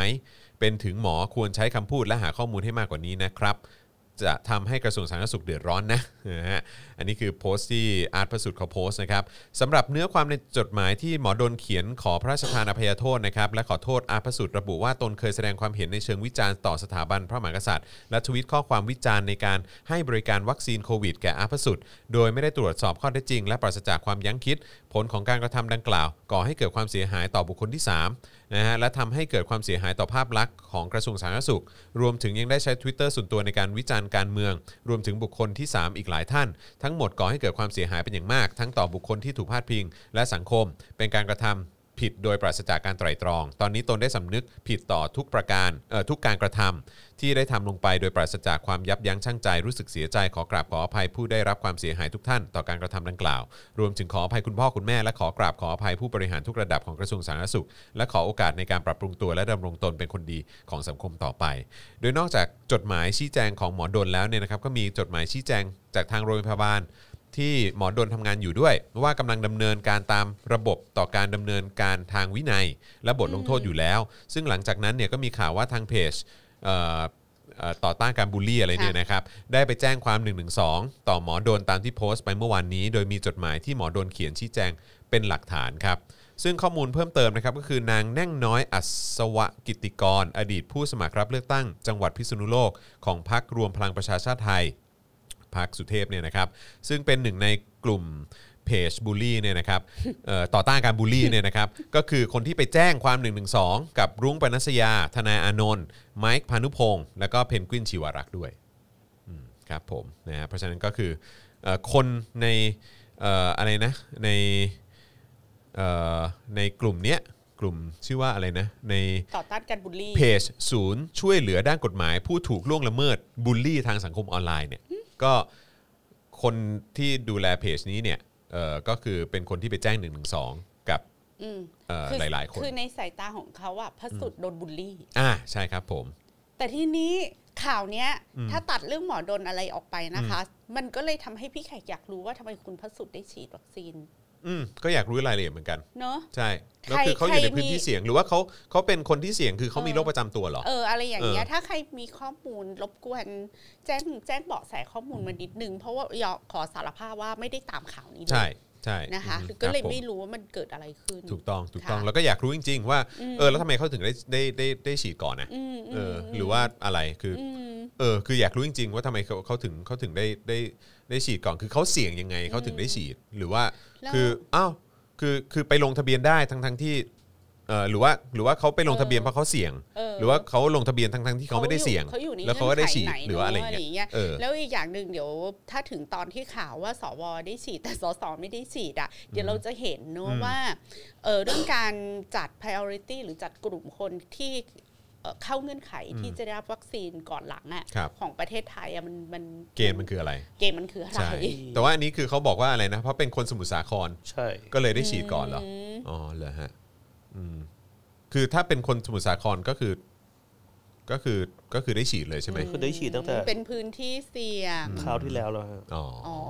ครับผมค่ะเป็นพื้นที่เสี่ยงก็เลยได้ฉีดก่อนอืมอ่าอืมอ๋อโอเคครับผมค่ะนะฮะ อะโอเคนะครับ ก็ไหนๆเริ่มแตะในประเด็นของโควิดแล้วค่ะ นะครับ เพราะว่าก็มีประเด็นเกี่ยวกับเรื่องของการเอิ่มเนี่ยนะฮะเอ่อเรื่องของวัคซีนโควิดด้วยเนี่ยนะครับงั้นเรามาเกาะติดสถานการณ์การแพร่ระบาดโควิดระลอกนี้กันดีกว่านะครับ ก็ตอนนี้ ก็เอ่อมีการแบ่งกลุ่มของคนที่ติดเชื้อเพิ่มเติม หลากหลายรูปแบบเลยนะครับ แขกพี่แขกชอบคำว่าระลอกใหม่ครั้งที่สาม ระลอกใหม่ครั้งที่ 3 ครั้งที่ 3 แล้วนะฮะ ซึ่งเป็นซึ่งเป็นระลอกใหม่ด้วยเรานะคไม่รับ เคยมีระลอกเก่าเลย ใช่ครับผมเออนะฮะอะแต่ว่าก็คือรอบนี้เนี่ยติดกันเยอะเลยนะครับ แล้วโดยเฉพาะในหมู่ดารานักแสดง รัฐมนตรีข้าราชการระดับสูง หรือแม้กระทั่งบุคลากรทางการแพทย์นะครับนะฮะอันนี้ก็ติดกันเยอะนะครับ แล้วก็นี่เอ่อก็ยังไม่นับเอ่อประชาชนอีกเยอะแยะมากมายนะครับ ที่ตอนนี้ก็ทยอยติดกันเพิ่มเติมกันไปแล้ว ใน Facebook จอนี่คนก็พิมพ์กันเยอะนะบอกว่าเขาติด แล้วตอนนี้ก็ไปกักตัวกัน อืม เออนะครับก็ก็โอ้โหคือแบบกลายเป็นว่าคนใน Facebook ก็จอนว่าน่าจะน่าจะเป็น 10 คนได้แล้วนะ ที่เห็นโพสต์กัน แต่จริง ๆ แล้วถ้าพวกคุณเป็นชนชั้นกลางที่คุณไม่ได้เดือดร้อนจากการที่คุณจะต้องหยุดงาน 14 วันครับแล้วคุณแอฟฟอร์ดที่จะมีที่กักตัวครับ แบบสบาย ๆ ดี ๆ การกักตัวโควิดมันก็ก็ มันก็เหมือนเข้ารีทรีตนึกออกใช่ปะใช่ก็ใช่เหมือนได้ไปพักผ่อนสงบมันก็ได้พักผ่อนอะใช่ใช่ใช่แต่ว่าในฐานะที่พวกคุณเป็นดาราเป็นชนชั้นกลางแล้วคุณติดโควิด เนี่ยครับคุณไม่ได้เดือดร้อนเท่ากับเอ่อคนหาเช้ากินข้ามที่ติดใช่โควิดใช่คุณลองคิดดูว่าถ้าคุณเป็นแม่ค้าขายส้มตอืมำถ้าคุณเป็นคนขับแท็กซี่ ถ้าครับคุณขายลูกชิ้นปิ้ง ขายโรตีอยู่อย่างเงี้ยครับ การที่คุณจะต้องไปกักตัว 14 วันน่ะมันคือรายได้คุณหายไป 14 วันครับสองคุณไม่มีรายได้เพียงพอที่จะไปเช่าห้องหรือเช่าโรงแรมอยู่ตามลำพังอืม14 วันครับคุณไม่ได้มีบ้านที่มี 5 ห้องนอน 7 ห้องน้ครับำที่คุณจะสามารถแบบเอออยู่แต่ในห้องโซนนี้นะครับอยู่แบบเออไม่ กินนอนแยกออกมาจากคนอืมอื่น ไปครับ14วันไม่ครับต้องเกี่ยวกับใครอะไรอย่างเงี้ยครับอือฮึเออ เพราะว่าคนหาเช้ากินข้ามโดยมากก็อยู่ห้องหนึ่งห้องอยู่กันห้าคนเจ็ดคนนึกออกปะครับ แล้วเขาจะกักตัวยังไงอืมสิบสี่วันอันนี้ใช่มันเป็นแขกคิดว่าเวลาเราพูดเรื่องประเด็นเรื่องการกักตัว มันต้องพูดประเด็นเรื่องความเหลื่อมล้ำอือฮึความสามารถในการกักตัวของสังคมที่เต็มไปด้วยความเหลื่อมล้ำของประเทศเราอะทุกคนมีความสามารถที่จะกักตัวไม่เท่ากันครับแล้วตรงนี้บทบาทของรัฐครับเข้ามา support อย่างไรบ้างครับเวลาเราพูดว่าคนติดโควิดอะค่ะ คนมันไม่ได้เหมือนคนอืมแต่ว่าคนประเทศเนี้ยมันไม่ได้เท่ากันอืมคนไม่ได้เท่ากัน คนไม่ได้เหมือนคนน่ะ แล้วเราก็จะแบบอุ้ยดาราติดโควิดนู่นนี่นั่น แต่สิ่งที่เราควรจะสนใจในประเด็นข่าวเหล่านี้ก็คือ ดาราติดโควิด หรือคนร่ำรวยติดโควิดอะไม่ได้มีปัญหาอะไรเลย แต่เวลาคนจนติดโควิดอะพวกคุณคิดว่าเขาควรจะได้รับการดูแลอย่างไรอืบ้ามงใช่ใช่ใช่ใช่ที่แบบเขาควรจะได้รับการฟ a ซิลิเ e อือฮึจากรัฐบาลอย่างไรบ้างครับประเด็นข่าวอันนี้ต่างหากล่ะ ที่แขกอยากรู้อือฮึอยากฟัง อยากให้นักข่าวไปหาข้อมูลมาให้หน่อยครับ อืมถูกต้องฮะนักข่าวก็แค่แบบ อุ้ยดาราติดโควิด โซวัตอืมแล้วไงอะ แล้วคนหาเช้ากินข้ามที่เขาติดมัเนี่ยมัเขาต้องมีเจอมัอะไรมีบ้างนัยยะอะไร ใช่ใช่มันมีใช่นัยยะอะไรที่เป็นการอธิบายให้เราเห็นอือฮึหรือจะเกิดความเข้าใจในสังคมที่เราสังกัดอยู่อะอืมอืสังคมที่เรามีชีวิตอยู่กับมันอะมันหน้าครับตายังไงเหรอ ครับอืมถูก ซึ่งต้องครับซึ่งแบบไม่มีจินตนาการเรื่องนี้เลยอะนี่ด่านักข่าวมาในหลายแมตช์ติดต่อกันมากทำคลิปสั้นให้ด้วยนะฮะอืมผมทำทำทำคลิปสั้นให้แล้วนะครับค่ะอืมครับผมนะฮะอะเอ่อเดี๋ยวตอนนี้ขอเบรกเอ่อเอ่อ breaking news นิดหนึ่งนะฮะค่ะเจ้าชายฟิลิปดยุกแห่งเอ่อ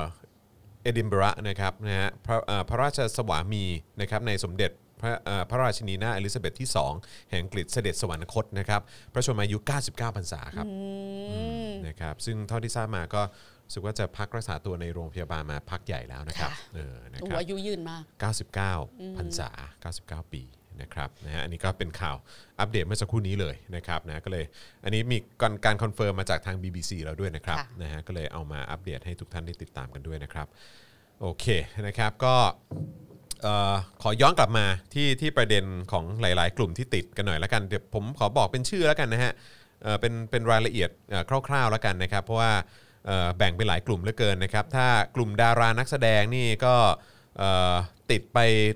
เกือบ 20 รายแล้วนะค่ะนะครับเท่าเท่าที่มีการอัปเดตตอนนี้นะครับก็มีสแตมป์อภิวัตปีโป้นัชพันธ์เมพรีมายานะครับนะที่คาดว่าติดเชื้อมาจากคลัสเตอร์งานสัมมนาที่แกรนด์เซ็นเตอร์พอยต์นะครับ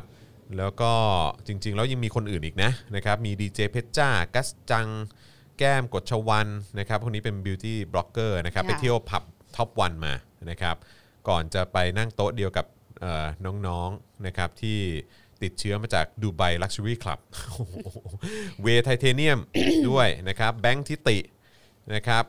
พิงพลอยประภาวดีนะครับอันนี้ก็ติดด้วยเหมือนกันนะครับก็ออกมา อัปเดตกันไปนะครับกลุ่มรัฐมนตรีข้าราชการชั้นผู้ใหญ่แล้วก็ครอบครัวนะครับก็จะมีประเด็นของไก่อูและภรรยา ซึ่งของไก่อูนี่เรามีเรามีภาพเรามีภาพที่เขาไทม์ม์ไลน์ใช่ไหมฮะ ขอดูไทม์ไลน์ไก่อูหน่อยได้ไหมฮะทำไรน่ารักมาก เอออะขอดูขอดูจอใหญ่นิดนึงนะ อ่าโอเค เอ่อทำไมถึงมี 2 เมษา3เมษา4เมษา5เมษาแล้วมีอีกกี่วัน อีกอีก 2 วันปะ6 เมษาแล้วก็ 7 เมษาคือมีแค่ 6 วันทำไม แจงแค่ 6 วันเหรอ แจงเขาแจงกันแค่ 6 วันเหรอฮะนึกว่ามันต้องเยอะกว่านี้ซะอีก มันต้องแจงสิบมันเท่าสี่ไหร่ วันไม่ใช่หรอมันต้องแจงกี่วันน่ะเออสิบสี่วันปะ14ไหมเออนะครับ ก็แต่รายละเอียดอ๋อแล้วก็อันนี้เป็นเป็นดูเหมือนว่าทางกรมประชาสัมพันธ์จะเป็นคนทำด้วยนะ แล้วก็แล้วก็บอกว่ามีคืมีอ รูปน่ารักมากเลยไม่แล้วแล้วสองเมษาเนี่ยคือตอนกลางวันน่ะหายไปไหน ตอนกลางวันนี่ก็คือหายไปเลยมาสตาร์ตตอน5้าโมงครึ่ง ว่าไปเตะบอล คืออะคุณแชมป์ทีปกรณ์ให้ความเห็นอย่างนี้จอนครับ นอกจากเปิดไทม์ไลน์ไม่หมด เปิดแค่ 6 วันจาก ครับ14 และทำเป็นลงรายละเอียดอืม ว่า เอาเงินเดือนไปให้แม่และกินข้าวด้วยโอ้กันยจ้ะอืม คือแบบเพื่ออะไรอืม นะคะ ครับผมและใช้ไอคอนหมามุ้งมิ้งมาทำให้ไทม์ไลน์ดูไม่ซีเรียสแล้ว อืม ยังมีความเอ่อ คุณทิปกรใช้คำว่าความไม่ฉลาดในการออกแบบอีกหนึ่งประการ คือการใช้เส้นมาลากวันต่อวันทั้งทำให้งงขึ้น เพราะถ้าไล่ตามเส้นมันจะเป็นวันที่สองสามห้าสี่หกเจ็ดจะลากเส้นเพื่ออะไร อืม อืม นั่นน่ะสิ คือถ้าลากเส้นอย่างเงี้ยแปลว่ามันวันที่สองมันโยงมาที่วันที่ห้าแล้วก็โยงไปวันที่หกไง เออ จริงด้วย ใช่ไหม โอ้ยเออจริงด้วย ใช่ ใช่ จริง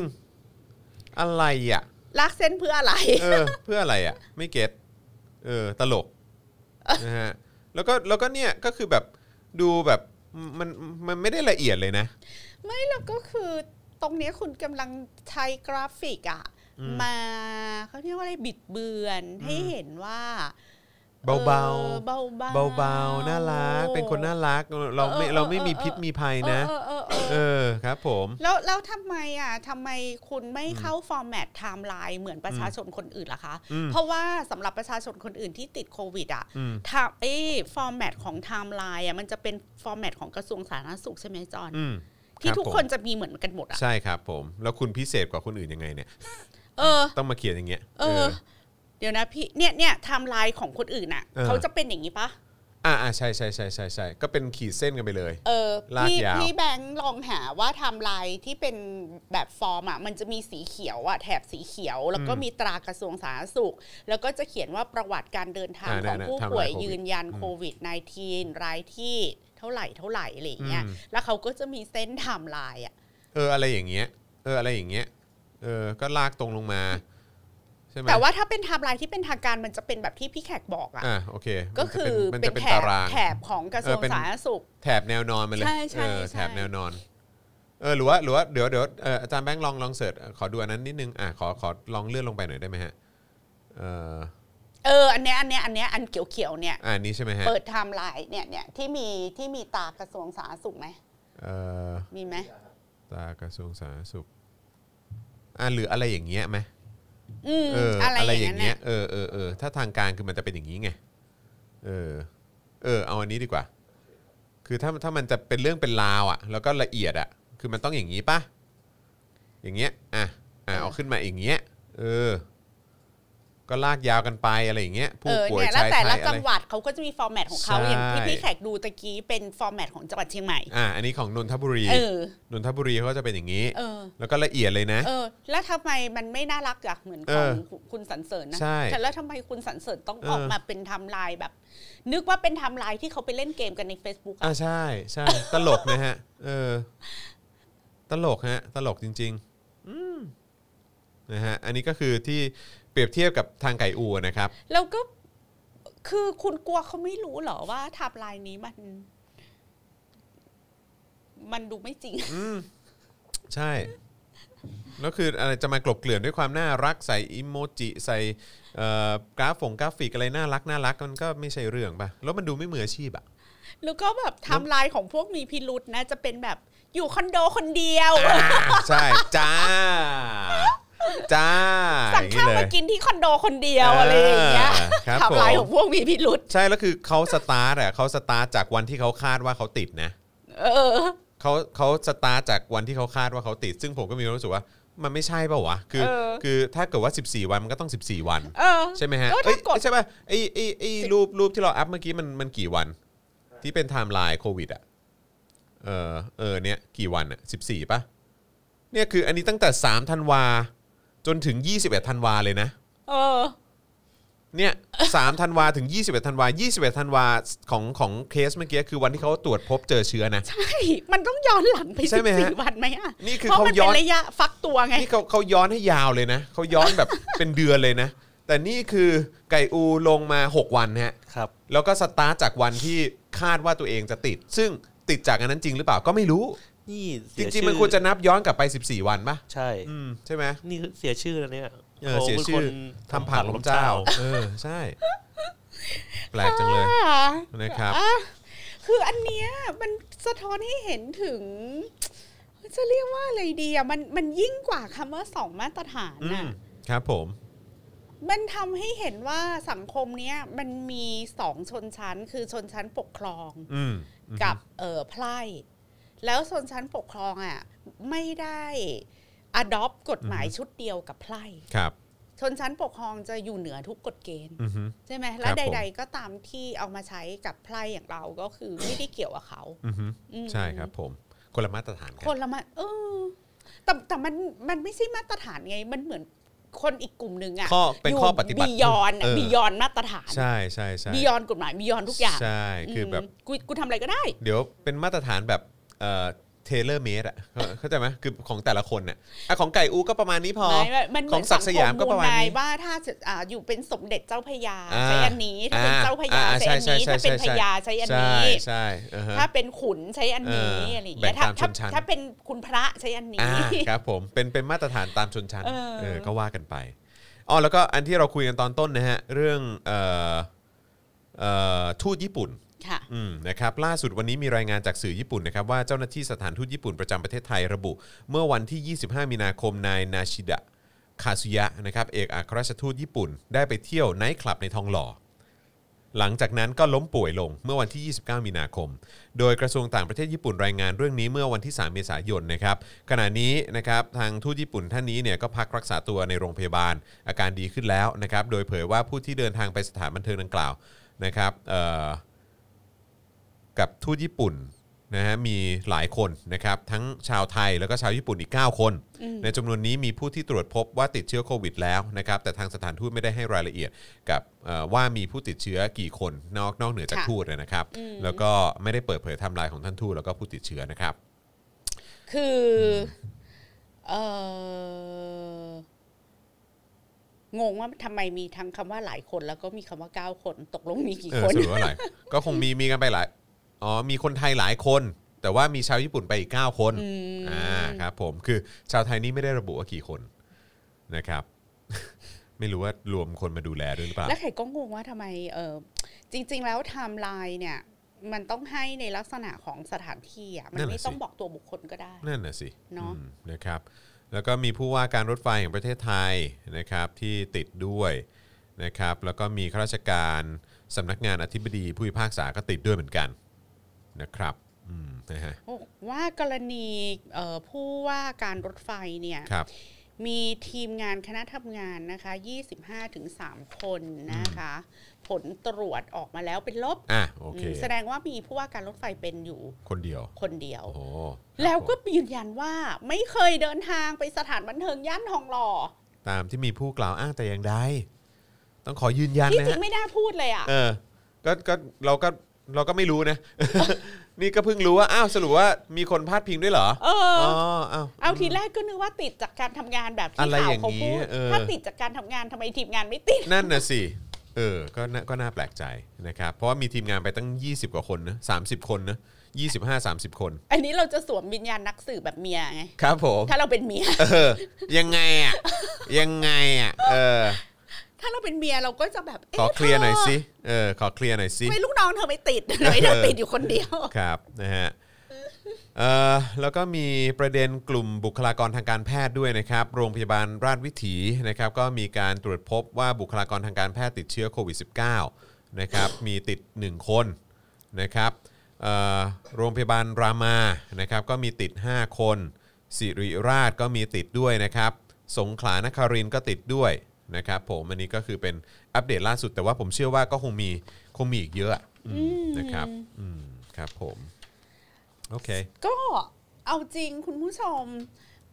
เราควรจะทำใจแล้วนะว่าโควิดอะมันก็จะค่อยๆกลายเป็นโรคพื้นถิ่นแล้วล่ะ ใช่ อืมก็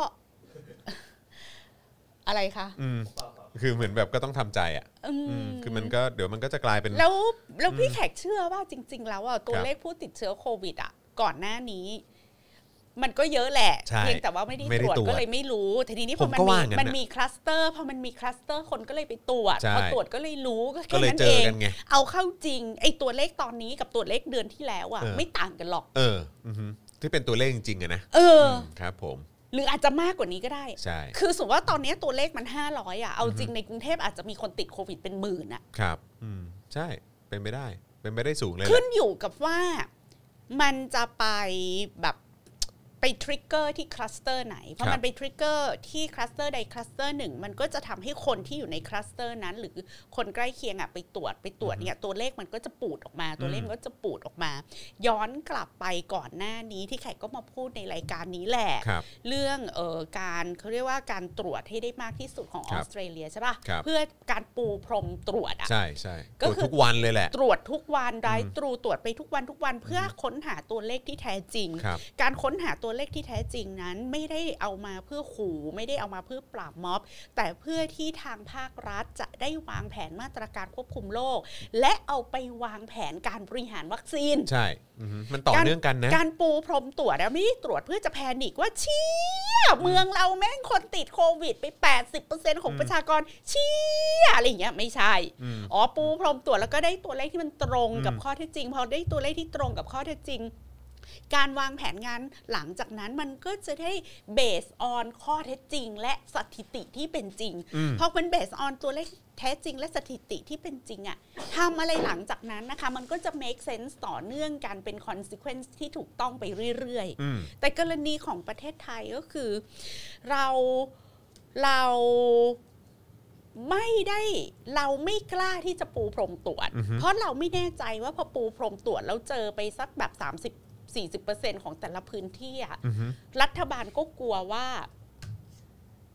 รัฐบาลก็กลัวว่าแบบจะโดนจะโดนด่าว่าเป็นความล้มเหลวอืมแล้วรัฐบาลนี้อะก็ทำทำอะไรก็ล้มเหลวไปหมดอืมมีสามารถเอาไปอวดเขาได้อยู่เรื่องเดียวก็คือสถิติโควิดของประเทศเราต่ำอืมก็จะเที่ยวไปอวดอ้างกับทั่วโลกว่าเห็นป้ารัฐบาลทำงานดีประยุทธ์มีผลงานสามารถควบคุมสถานการณ์ของโควิดในประเทศได้ดี แต่จริง ๆ แล้วว่าไอ้ตัวเลขที่มันต่ำมันต่ำเพจากราะการไม่เพราะมันไม่ได้ตรวจไงเออทีนี้คุณก็ไม่กล้าปูพรมตรวจเพราะคุณอืมกลัวว่าถ้าคุณปูพรมตรวจแล้วคนเป็นเยอะคุณจะต้องล็อกดาวน์ใช่เมื่อคุณล็อกดาวน์คุณก็ไม่มีเงินที่จะเอาไปชดเชยเยียวยาใช่การปิดกิจการคุณก็ไม่สามารถไปทำเรื่องซอฟต์โลนคุณก็ไม่สามารถจะไปช่วยเหลือนักธุรกิจอือฮึ SME บลาบลาบลาคุณไม่สามารถทำอะไรได้เลยอืมในเมื่อคุณไม่มีความสามารถจะทำอะไรได้เลยคุณก็เลยหนีปัญหาด้วยการไม่ตรวจอืมเพราะคุณไม่อยากจะรู้ใช่แล้วคุณไม่อยากจะบอกโลกทั้งใบว่าฉันล้มเหลวอืมหรือเอาจริงปูพรมตรวจจริงๆอะอาจจะพบว่าตัวเลขคนติดในเมืองไทยน้อยมากก็ได้อืมแล้วถ้าคุณปูพรมตรวจแล้วตัวเลขมันออกมาน้อยมากนั่นแหละคุณจะได้เคลมได้จริง ๆ ว่าเชี่ยกูเก่งว่ะใช่เพราะว่าหรือคืกูอดวงดีว่ะอะไรอไม่ย่างเงี้ยเพราะเชื่อสิว่าเอ่อถึงแม้ว่าจะเอาตัวเลขเนี้ยไปเคลมกับไปเคลมกับเอ่อชาวต่างชาติอะ คือมันก็ต้องมีชาวต่างชาติที่ตั้งคำถามขึ้นมาว่าเออแล้วแล้วอยู่ตรวจเยอะหรือเปล่า เออ แล้วเอาจริงถ้าสมมติว่าปูพรมตรวจนะจอนแล้วได้ตัวเลขอะจะมากหรือน้อยจะไม่มีการเบรมกันอือฮึว่าแบบมันเป็นความสำเร็จหรือความล้มเหลวของรัครัฐบบาลนะแต่ตัวเลขเนี้ย consequence ของมันก็คือจะได้เอามาวางแผนเรื่อง วัคซีน การจัดหาวัคซีนอืมแล้วจะได้เอามาวางแผนต่อว่าการ grouping หรือการ categorize ว่าอืมใครควรจะได้รับวัคซีนก่อนหลังโดยวิธี การกระจายวัคซีนครับกี่วิธีบ้าง อืมใช่ based on ตัวเลขกับสถานการณ์ที่มันเกิดขึ้นจริงอย่างเงี้ยไม่ใช่ว่าเจอเคสสมุทรสาครตุ้ม คุณก็แห่เอาวัคซีนไปให้สมุทรสาครฉีดได้หมดเลยเอออ้าวเกิดอาร์ตบางพระสุแคดอะเกิดผู้สุดฉีดไป เกิดเจอไม่มีที่ปัญบางหาแคก็แห่กันเออเอาไปให้บางแคฉีดอย่างเงี้ยใช่คนที่อยู่บางแคก็ได้ฉีดหมดเลย แต่เออว่าไม่ได้แต่มันไม่ได้ make เออ sense หรือตอบสนองต่อสถานการณ์ขอคงรับการควบคุมโรโดคยรวมอย่างที่มันควรจะเป็นใช่เพราะว่าใช่คุณใช่หลีกเลี่ยงความจริงมาอืมตั้งแต่ต้นไงอืมทีนี้แล้วเราก็แบบว่าโอเคสาระไม่มีอะไรละคือหนึ่ง ไม่กล้าตรวจปูพรมเพราะกลัวว่าตัวเลขออกมาเยอะอือฮึแล้วจะถูกกดดันให้หาอืมวัคซีน เพราะตัวเองก็รู้ว่าไม่มีปัญญาหาวัคซีนครับแล้วตัวเองก็รู้ว่าไม่มีปัญญาบริหารการจัดอือฮึเอ่อบริหารการกระจายวัคซีน แต่ทีเนี้ยในสิ่งที่คุณควบคุมไม่ได้ เพราะคุณไม่มีวันรู้ว่ามันจะตุ้มตามคลัสเตอร์ไหนอืมที่ที่คุณแบบไม่รู้มาก่อนนะอือฮึแล้วคุณก็ซวยซวยอืมตรงที่มันเกิดคลัสเตอร์และอีคลัสเตอร์เนี้ยก็ดันมีแต่คนใหญ่คนโตรัฐมนตรี แล้วก็ดันเป็นคลัสเตอร์ของสถานบันเทิงที่พวกมึงอะด่าประชาชนมาตั้งแต่แรกใช่อือฮึเฝ้าด่าประชาชนแล้วก็คือทุกอย่างมันเข้าตัวหมด พอทุกอย่างเข้าตัวหมดปุ๊บ ก็หล่นลานทำอะไรไม่ถูกพอหล่นลานทำอะไรไม่ถูกไอ้คนที่มันอยู่กลุ่มเสี่ยงกลุ่มใกล้ชิด หรือประชาชนที่อยู่ในกรุงเทพก็พากันแพนิกไปตรวจพอตรวจตรวจเยอะมันก็เจอเยอะมันก็เป็นเรื่องปกติไงคะอืมอืมตรวจเยอะมันก็เลยเจอเยอะมันไม่ใช่เรื่องแปลกอะไรเลยอืมไม่ใช่เรื่องแปลกอะไรเลย และตัวเลขที่เจอทุกวันนี้อาจจะน้อยกว่าความจริงก็ได้ ใช่ใช่เป็นไปได้ฮะเป็นไปได้สูงเลยแหละแต่คือปัญหาก็คือมันมันแย่ตั้งแต่ทีแรกที่ไม่ยอมปูพรม ตรวจตั้งแต่ทีแรเอกอะอแล้วเออมีเวลาต้องเยอะแยะใช่แล้วออกปะใช่ เวลาเป็นปีเลยแหละเวลาเป็นปีเลยไม่ทำอืมก็ตามสไตล์ครับ รัฐบาลเผด็จการ มันเหมือนคนแบบมันพอมันไม่อยู่กับความจริงอะอือฮึมันทุกอย่างจะรวนหมดเลยใช่นะ รวนรวนรวนแล้วคราวเนี้ยมันคือลิงแก้แหงจริงอืมใช่ใช่ใช่อืมโอ้โห นี่พอใช้คำว่าลิงแก้แหนี่นึกภาพออกเลยนะ มันเป็นอย่างนั้นจริง ๆ นะ เพราะมันเละเทะจริงค่ะๆแล้วคนแก้ปัญหาเนี้ยก็คือลิง ใช่ครับ เออ นะฮะ อะคราวนี้มาประเด็นเอ่อการให้ความรู้ประชาชนโดยอนุทินนะฮะ ค่ะ จัดมาค่ะ บอกว่าอย่ารักสนุกเกินไป เออ นะครับเอ่อสถานการณ์การแพร่ระบาดที่แผ่ขยเอ่อแผ่ขยายขึ้นเรื่อยๆเนี่ยนะครับล่าสุดนายอนุทินชาญวีรกุลรองนายกรัฐมนตรี แล้วก็รัฐมนตรีว่าการกระทรวงสาธารณสุขนะครับได้ออกมากล่าวเตือนประชาชนในช่วงสงกรานต์ที่กำลังจะมาถึงนี้ด้วยว่า สงกรานต์เนี่ยจริง ๆ แล้วเป็นประเพณีนะฮะ จริง ๆ แล้วเนี่ยถ้าตามประเพณีเนี่ยก็ขอให้กลับไปขอพรบุพการีผู้หลักผู้ใหญ่ ไม่ใช่กลับไปสนุกเฮฮากินเหล้าหรือไปเที่ยวในที่ที่คนเนี่ยมีจำนวนมากนะครับ ซึ่งในช่วงนี้เนี่ยมันก็มีการระบาดโควิด -19 ค่อนข้างเยอะ ก็พยายามหลีกเลี่ยงสถานที่ที่มีการชุมนุมที่มีคนหมู่มาก เราต้องช่วยกันอย่าเพิ่งรักสนุกเกินไปอ่าเออนะครับ เราก็เห็นว่ามันมาจากกลุ่มไหนอืมอืม ซึ่งบางคนแยกภาชนะไม่ใช้รวมกัน แต่การใช้น้ำแข็งถังเดียวกันก็ติดกันได้พอแก้วต่อเอ่อพอใช้แก้วต่อกันมาเนี่ยมันก็เชื้อเชื้อมันก็มาด้วย อย่างที่ทองหล่อมีคน 240 คน ติดแล้ว 148 คนอันนี้ก็ไม่ได้แล้ว ตรงไหนของทองหล่อคะนั่นนะสิเออนะครับเพราะว่าเพราะว่าถ้าเกิดว่าตามตามที่เขาว่ากันเนี่ยผับนั้นไม่น่าจะแค่ 200 คนนะเออนะครับ คือคือแค่แค่แค่จำนวนน้องๆ ก็คงเกินแล้วมั้ง นะฮะพร้อมกล่าวถึงกระแสข่าวเรื่องสสแล้วก็รัฐมนตรีนะครับเอ่อศักดิ์สยามนะครับที่ไปเกี่ยวข้องกับสถานบันเทิงนายอนุทินกล่าวว่าอย่าไปสนใจ อ้าว รัฐมนตรีไม่เกี่ยว อ้าว ใครก็ไม่สมควรไปเที่ยวในสถานที่ที่มีความเสี่ยงทั้งนั้นอ้าวซึ่งกระทรวงสาธารณสุขก็ต้องตามข่าวและต้องตามมาตรวจเท่านั้นเอง เมื่อรู้อยู่แล้วว่าตรงไหนเป็นจุดเสี่ยงก็ต้องพยายามเลี่ยงในช่วงนี้ หากถึงเดือนมิถุนายนวัคซีนมา และฉีดกันทั่วหน้าก็ค่อยกลับมาใช้ชีวิตปกติเหมือนเดิมอ้าวเอออ๋อนี่บอกว่าอ๋อคือหรือว่าจะบอกว่าอ๋อเป็นรัฐมนตรีก็ไม่เกี่ยว ก็ก็ก็ไม่ควรไปทั้งนั้นอะ อย่างนั้นเหรอ แล้วทำไมต้องอย่าไปสนใจเออทำไมอย่าไปอย่าไปสสนนใจใจว่าเป็นรัฐมนตรีหรือไม่เป็นรัฐมนตรีเหรอเออต้องสนใจสค่ะนใจสิต้องสนใจค่ะ เพแล้วราะก็ว่าอยู่พักเดียวคุณด้วยนะ เพราะว่าในเพราะว่าคุณน่ะพูดไม่หยุดไม่หย่อนอืมและคุณก็ยังพูดอยู่อืมว่าอย่าไปรักสนุกเออสงกรารอะเขามีไว้ให้ไปกราบไหว้บุพการีอ่าอือฮึก็นี่เขาก็ไปเขาก็ไปรักสนุกที่ที่แล้วที่ที่ที่ลาวช์นะไม่ใช่เหรอ แล้วประเด็นก็คือเออคุณก็ไปบอก เพื่อนร่วมพักก่อนไหม เอออือฮึว่าอย่าเพิ่งรักสนุกตอนนี้ คือก่อนเออก่อนจะมาเตือนประชาชนนะคะอืมเตือนเพื่อนร่วมพักก่อน ใช่อือฮึแล้วควรออกมาขอโทษประชาชนก่อน ใช่ ไหนคะคำขอโทษอะ อืมไม่มี ไม่มี คือถ้าเป็นคนถ้าเป็นจอนอะอือฮึถ้าเป็นจอนไปเที่ยว Emerald Club หรือครับไปเที่ยว e Crystal Club อะแล้วติดโควิดอะพี่ก็จะไม่ได้เรียกร้องคำขอโทษจากจอนนึกคอรัอบกปะครับเพราะจอนอะก็ไม่ได้ออกมาด่าใครเรื่องอืมหลักสนุกอือฮึแล้วจอนก็ไม่ได้มีอำนาจในการบริหารจัดและการเออะไรอต่างๆ เหล่านี้ เออ แล้วจอนก็ไม่ใช่คนที่ ร่วมพักกับรัฐมนตรีกระทรวงสาธารณสุขอืมที่รับผิดชอบเรื่องโควิดโดยตรงอ่าใช่อืมใช่ใช่ไม่ได้อยู่ร่วมรัฐบาลเดียวกัน ไม่ได้ว่าองั้นยู่กร่วว่ามรัฐบาลเดียวกันออครับผมจอนก็ไม่จำเป็นต้องไปขอโทษใคร เพอืราะมจอนก็เป็นแค่คนธรรมดาคนหนึอืงมแต่ทีนี้ถ้าคุณน่ะเป็นเพื่อนร่วมคอรมอเดียวกันอืมครับและผมยังเป็นเพื่อนร่วมพักอือฮึกับรัฐมนตรีสาธารณสุขอะคุณก็ไว้หน้าเพื่อนนิดนึงไหมอืม เออคุณศักดิ์สยามคุณก็ไว้หน้าคุณอนุทินนิดนึงอืมอย่าให้คุณอนุทินต้องมาเผชิญเรื่องเหล่านี้ตามลำพังอืมอืมเอาเข้าจริงคุณอนุทินก็ก็คือก็ เขาเรียกว่าอะไรอะ ก็ติดอ่างแล้วนะอืมใช่ครับผม ในการที่จะมาตอบคำถามเหล่านี้กับผู้สื่อข่าวอะคงคงในไปใจก็คคงงคิดคงไปว่าไม่เป็นแล้วฮะในใจคงคิดว่าศักดิ์สยามมึงอืมออกมาช่วยกูขอโทษสักอืมคำหนึ่งไหมครับอะไรเงี้ยผมกูจะได้รับลูกคำขอโทครัษบของผมมึงมาขอโทษต่อ เรียกงานให้กูทีละนี้อืมศักดิ์สยามไม่ขอโทษเนี่ยกูจะมาชิงขอโทษก็กระไรอยู่นะอ่าแต่อย่างน้อยคุณอนุทินก็โชว์โชว์วุฒิภาวะไหมอืมในฐานะหัวหน้าพักอืมผมขอโทษแทนลูกขอรับพรรคผิดชอบผมขอรับแทนผิดชอบแล้วอะไรผอมย่างขอเงี้ยโทษไหมอะเออเออนะ เออสักหน่อยไหมผมก็รู้ว่าเรื่องการติดโควิดอะมันเป็นเรื่องสุดวิสัยอืมแล้วประเทศไทยมันก็เข้าอ๋อสู่ภาวะที่ค่อนข้างเป็นปกติ แต่ว่าศักดิ์สยามเขาบอกเขาไม่ได้ไปเที่ยว เขาบอกเขาติดจากหน้าห้องงั้นก็บอกว่าผมขอโทษที่หน้าห้องผมอะเออหน้าไปเที่ยวหน้าห้องของเพื่อนเพื่อนร่วมครมผมเนี่ยไปเที่ยวไปเที่ยวเออก็ขอโทษที่ผมเตือนประชาชนทั้งประเทศได้ แต่ผมเตือนหน้าห้องผมไม่ได้ อืมอะไรอะอนะย่างเงี้ยเออสักเนือสักหเอน่ออยสักหน่อยมันก็ยังดีวะสักหน่อยเออ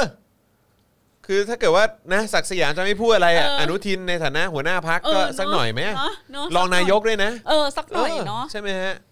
นี่ก็มาบอกว่าประชาชนอย่ารักสนุกมากเออครับผม แล้วก็ไอ้ที่น่าสนใจก็คือเขาบอกว่าถ้าถึงเดือนมิถุนายนวัคซีนมาเนี่ยแล้วก็ฉีดกันทั่วหน้าก็ค่อยกลับมาใช้ชีวิตชีวิตปกติ ซึ่งขอโทษนะฮะถ้าวัคซีนมามิถุนายนเนี่ยก็ใช่ว่าจะได้ฉีดกันทั่วหน้านะฮะ จอนเผลอๆมาแค่ปริมาณหนึ่งเท่านั้นเองมั้งคือวัคซีนล็อตแรกเนี่ย มันก็มาแต่ว่าฉีดได้แค่ห้าหมื่นกว่าโดสเองไม่ใช่หรอ เออ ต่อวันใช่ไหมฮะ ไม่ทั้งหมดอะปริมาณวัคซีนไม่ผมผมที่เข้าใจว่าเหมือนอารมณ์ว่าเดือนแรกมั้งเดือนแรกจะมา5ล้านโดสมั้งประมาณแต่ห้าแต่ล้านว่าแต่ว่าถึง 5 ล้านมันก็ไม่ครอบคลุมทั้งหมดอยู่ดีไงไม่ก็คือสมมติว่าเข้ามาห้าล้านอะห้าล้านเนี่ยมันยังฉีดได้ไม่เท่าไหร่เลยนะจอครับห์นอืมคือคือวัคซีนที่มีเนี่ย ก็ยังไม่ได้ถูกนำมาฉีดนึกออกปะแล้วห้าล้านนี่ก็คือได้แค่ได้แค่คนละโดสใช่ไหมมันใช่มันต้องคือฉีดกันคนละสองโดสใช่ไหมฮะใช่สิเออใช่ไหมอืมเออซึ่งถ้ามาซึ่งถึงแม้ว่าจะมา 5 ล้านอะก็ไม่ได้ฉีดกันทั่วหน้าอยู่ดีแหละ อืมแล้วเนี่ยก็มันก็คือคือความปัญความหาต่อเนื่องมาจากการบริหารจัดการหรือว่าการสั่งวัคซีนเข้ามาแบบผิดพลาดไง คือปัญหาว่าวัคซีนมีมีไม่เพียงพอต่อประชาชนก็เรื่องหนึ่งอือฮึแต่ปัญหาที่ที่หนักกว่านั้นก็คือไอ้วัคซีนน้อยๆ ที่มีอยู่เนี่ยยังครับเอาไปฉีดไม่ได้หมดอืมเลยอะครับอือฮึซึ่งก็ยังไม่รู้ใช่าวันเกิหนึ่งก็จถือว่าได้ะรน้อยะมากครับ ได้น้อยมาวันกวันค่ะวันหนึ่งวันในการฉีดเนี่ยก็ถือว่าได้น้อยมากนะเออนะครับคือคือฉีดได้น้อยอะคือถ้าเทียบกับประเทศอื่นในเซาท์อีสเอเชียก็ก็เกือบจะรั้งท้ายด้วยซ้ำอะ เออมีแค่บรูไนกับเวียดนามเวียดนามที่ที่อยู่แย่หลังกว่าเราใช่อืมใช่แล้วก็ที่เหลือเขาก็นำเราไปหมดเลยกัมพูชาก็ยังสูงกว่าเราเลยเนาะสูงกว่าลาวเลยเขาสูงกว่าใช่ใช่นะครับผมนะฮะ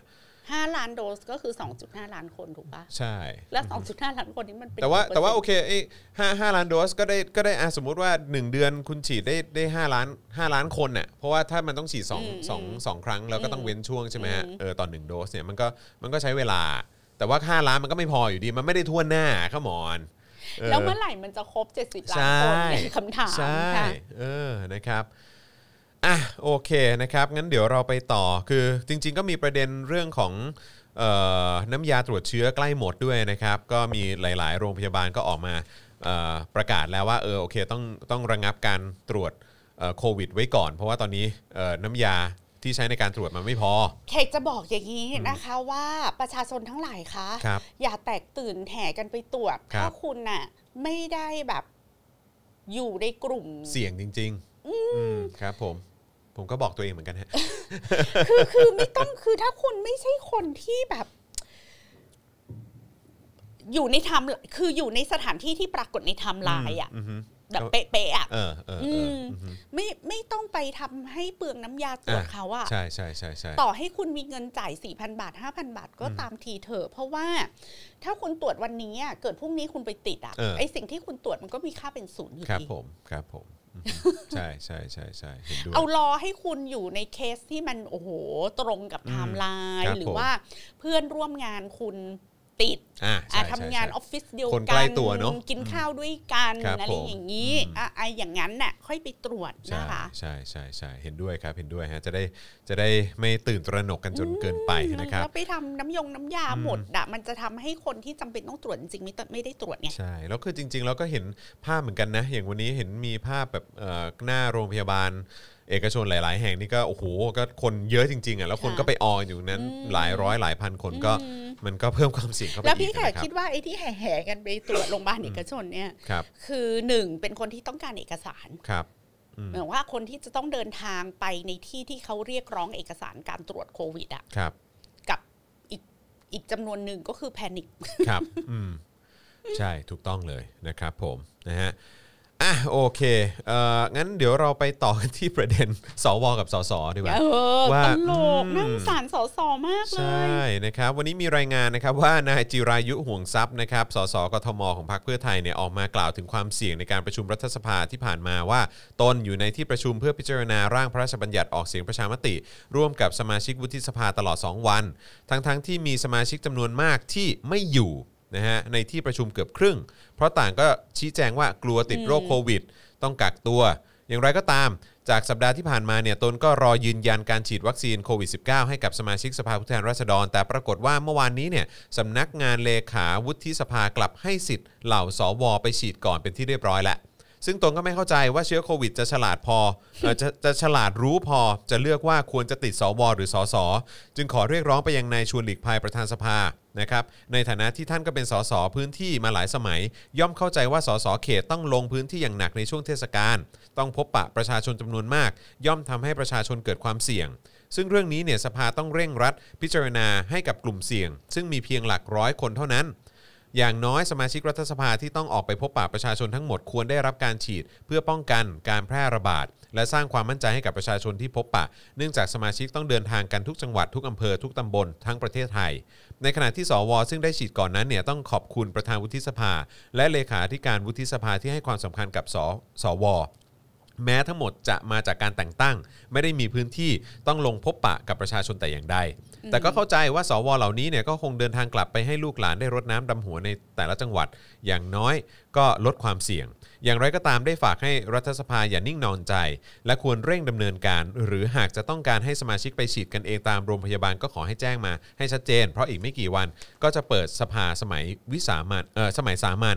เพื่อเออถึงวันนั้นเนี่ยสมาชิกรัฐสภาแล้วนะครับ คืออันนี้จะต้องบอกว่าไม่ได้มีแต่คุณจิรายุห่วงทรัพย์สสพักเพื่อไทยที่ออกมาโวยวายเรื่องนี้นะคะ คุณครับวีรศักดิ์คำประกอบสสพักพลังประชารัฐก็ครับโวย ก็โวยเหมือนกันกับประธานสภาโอ้ยนี่ขนาดแบบว่าถูกพักพักรัฐบาลก็ยังโวยเลยเนี่พัยกพลังประชารัฐก็โวยค่ะ บอกว่าทำไมอะสอืมทำไมคือแบบส ยังไงศักดิ์ศรีสสกับสวมันอือฮึมันไม่เท่ากันเหรอครับ ผม แล้วมันมีเหตุผลอะไรอืมอืมเออจัด priority ยังไงครับสวมีความเสี่ยงมากกว่าสสยังไง ช่วยอธิบายหน่อยอ่าแล้วที่ปรึกษาคุณชวนครับเออที่เป็นหมอค่ะอือฮึก็ออกมาบอกว่าเผอิญน่ะ ทางฝ่ายวุฒิสภาเขารวบรวมรายชื่อส่งก่อนอืมเอ้าเอ้าส่งได้เร็ว ก็ไปตามคิว ใครส่งก่อนได้ก่อนเออแล้วก็บอกว่าวุฒิสมาชิกอะเขามีหมออือฮึที่ไปแบบเดินเรื่องให้ได้ก่อน เอ้าอืมเอ้าก็แปลว่า มันไม่ได้เป็นไปตามกระบวนการที่ควรจะเป็นตกลง เอกสารเสร็จก่อนหรือว่ามีหมออือฮึในในในวุฒิสมาชิกในวุฒิสภามีหมอที่ไปล็อบบี้มาตัดหน้าสสตกลงคำอธิบายของคุณคืออะไรกันแน่อืมนั่นน่ะสิ อะไรอะอย่างนี้ก็ได้ด้วยเนาะ อย่างนี้ก็ได้ด้วนี่ยขเนาะนาดอยู่ใน นี่ขนาดเป็นอะไรนะ เป็นสสกับสวซึ่ง อย่างแย่ที่สุดอะมันก็ไม่ควรแบ่งชั้นวันนะระหว่างสสกับสวปะใช่ใช่ใช่แต่พี่ไข่ได้ยินมาว่าขนาดที่กินข้าวนะเขายังไม่กินรวมกัน แล้วก็เหรอของฮะสวก็จะแบบหรูหรากว่าอะไรอโอ้ย่างเงี้ยไม่ไม่อาหารอาจจะไม่ได้หรูหรากว่า แต่หมายเออความว่า การจัดสถานที่อะอ่าก็จะจัดให้รู้ว่า คนละชนชั้นกัน เออ มีความอลังการกว่านิดนึงอะไรอย่างงี้ พวกฉันน่ะคือคนที่ถูกเลือกมานะเออ พวกแกมันไพร่ถูกเลือกมาโดยคนพิเศษเข้าใจไหมอืมครับผมไม่ได้เลือกไม่ได้เลือกมาโดยแบบพวกประชาชนตาดำๆทั่วๆไป คืออันนี้เมื่อวานพี่ไข่ก็ขำมากครับว่าอือฮึขนาดเออะไรนะ ขนาดสสพักพลังประชารัฐยังโวยอะอืมอืมงงเลยฮะเหวอเลยฮะ ครับผมนะฮะ อะโอเคนะครับ ก็คราวนี้ก็เป็นอีกหนึ่ง wording แล้วกันนะครับเอ่ออีกหนึ่ง wording ที่น่าสนใจนะครับที่เกิดจากเอ่อในแพทย์ประสิทธิ์ใช่ไหมค่ะ นะครับที่บอกว่าประเทศไทยเราไม่ได้ร่ำรวยนะที่จะไปจองวัคซีนได้เยอะแยะมากมายขนาดเขานั้นคือใครเหรอคะในแพทย์ประสิทธิ์เนี่ย ก็เอ่อในศาสตราจารย์ดรในแพทย์ประสิทธิ์อืมนะครับวัฒนาภาคณะบดีคณะแพทยศาสตร์ศิริราชพยาบาลมหาวิทยาลัยมหิดล มาสัมภาษณ์ผ่านรายการโหนกระแสนะครับนะฮะซึ่งดำเนินรายการโดยคุณหนุ่มกัญชัยนะครับ หลังจากที่คุณหนุ่มเปิดประเด็นว่า จากการระบาดระลอกใหม่ครั้งที่3เนี่ยจนมีคนติดเชื้ออย่างกว้างขวางในหลากหลายวงการ รัฐยังเอาอยู่หรือไม่ วัคซีนช่วยเหลือได้จริงหรือเอ่อจริงหรือเปล่า ในสถานการณ์ซึ่งในแพทย์ประสิทธิ์ได้ให้สัมภาษณ์ว่า ถ้าเมืองไทยไม่มีกิเลสโควิด คงหมดไปนานแล้ว ถ้าเมืองไทยไม่มีกิเลสโควิดคงหมดไปนานแล้วดิฉันขอปรบมือให้กับคำวินิจฉัย วิเคราะห์เกี่ยวกับสถานการณ์ของโควิด ของไม่ใช่ไอ้แก้วไอ้คำในมีในมาที่ไหนนะคะอืมเป็นคณะบดีคณะแพทยศาสตร์ศิริเป็นคณะบดีคณะแพทย์อะอืมก็คือเป็นประมาณบิดาของแพทย์ทั้งประเทศไทยถูกไหมคะ ครับผม คุณผู้ชมคะ ถ้าพวกเราไม่มีกิเลสพวกเราจะไม่ป่วย อืม และพวกเราก็ไม่ต้องมีอาชีพหมอ ครับผมและพวกเราก็ไม่ต้องมีโรงพยาบาล อืมเอาอย่างนั้นกันเลยไหม ครับผม เพราะว่าโรคตับโรคไตโรคไตก็กิเลสเออออยากกินของรสจัดอะครับผม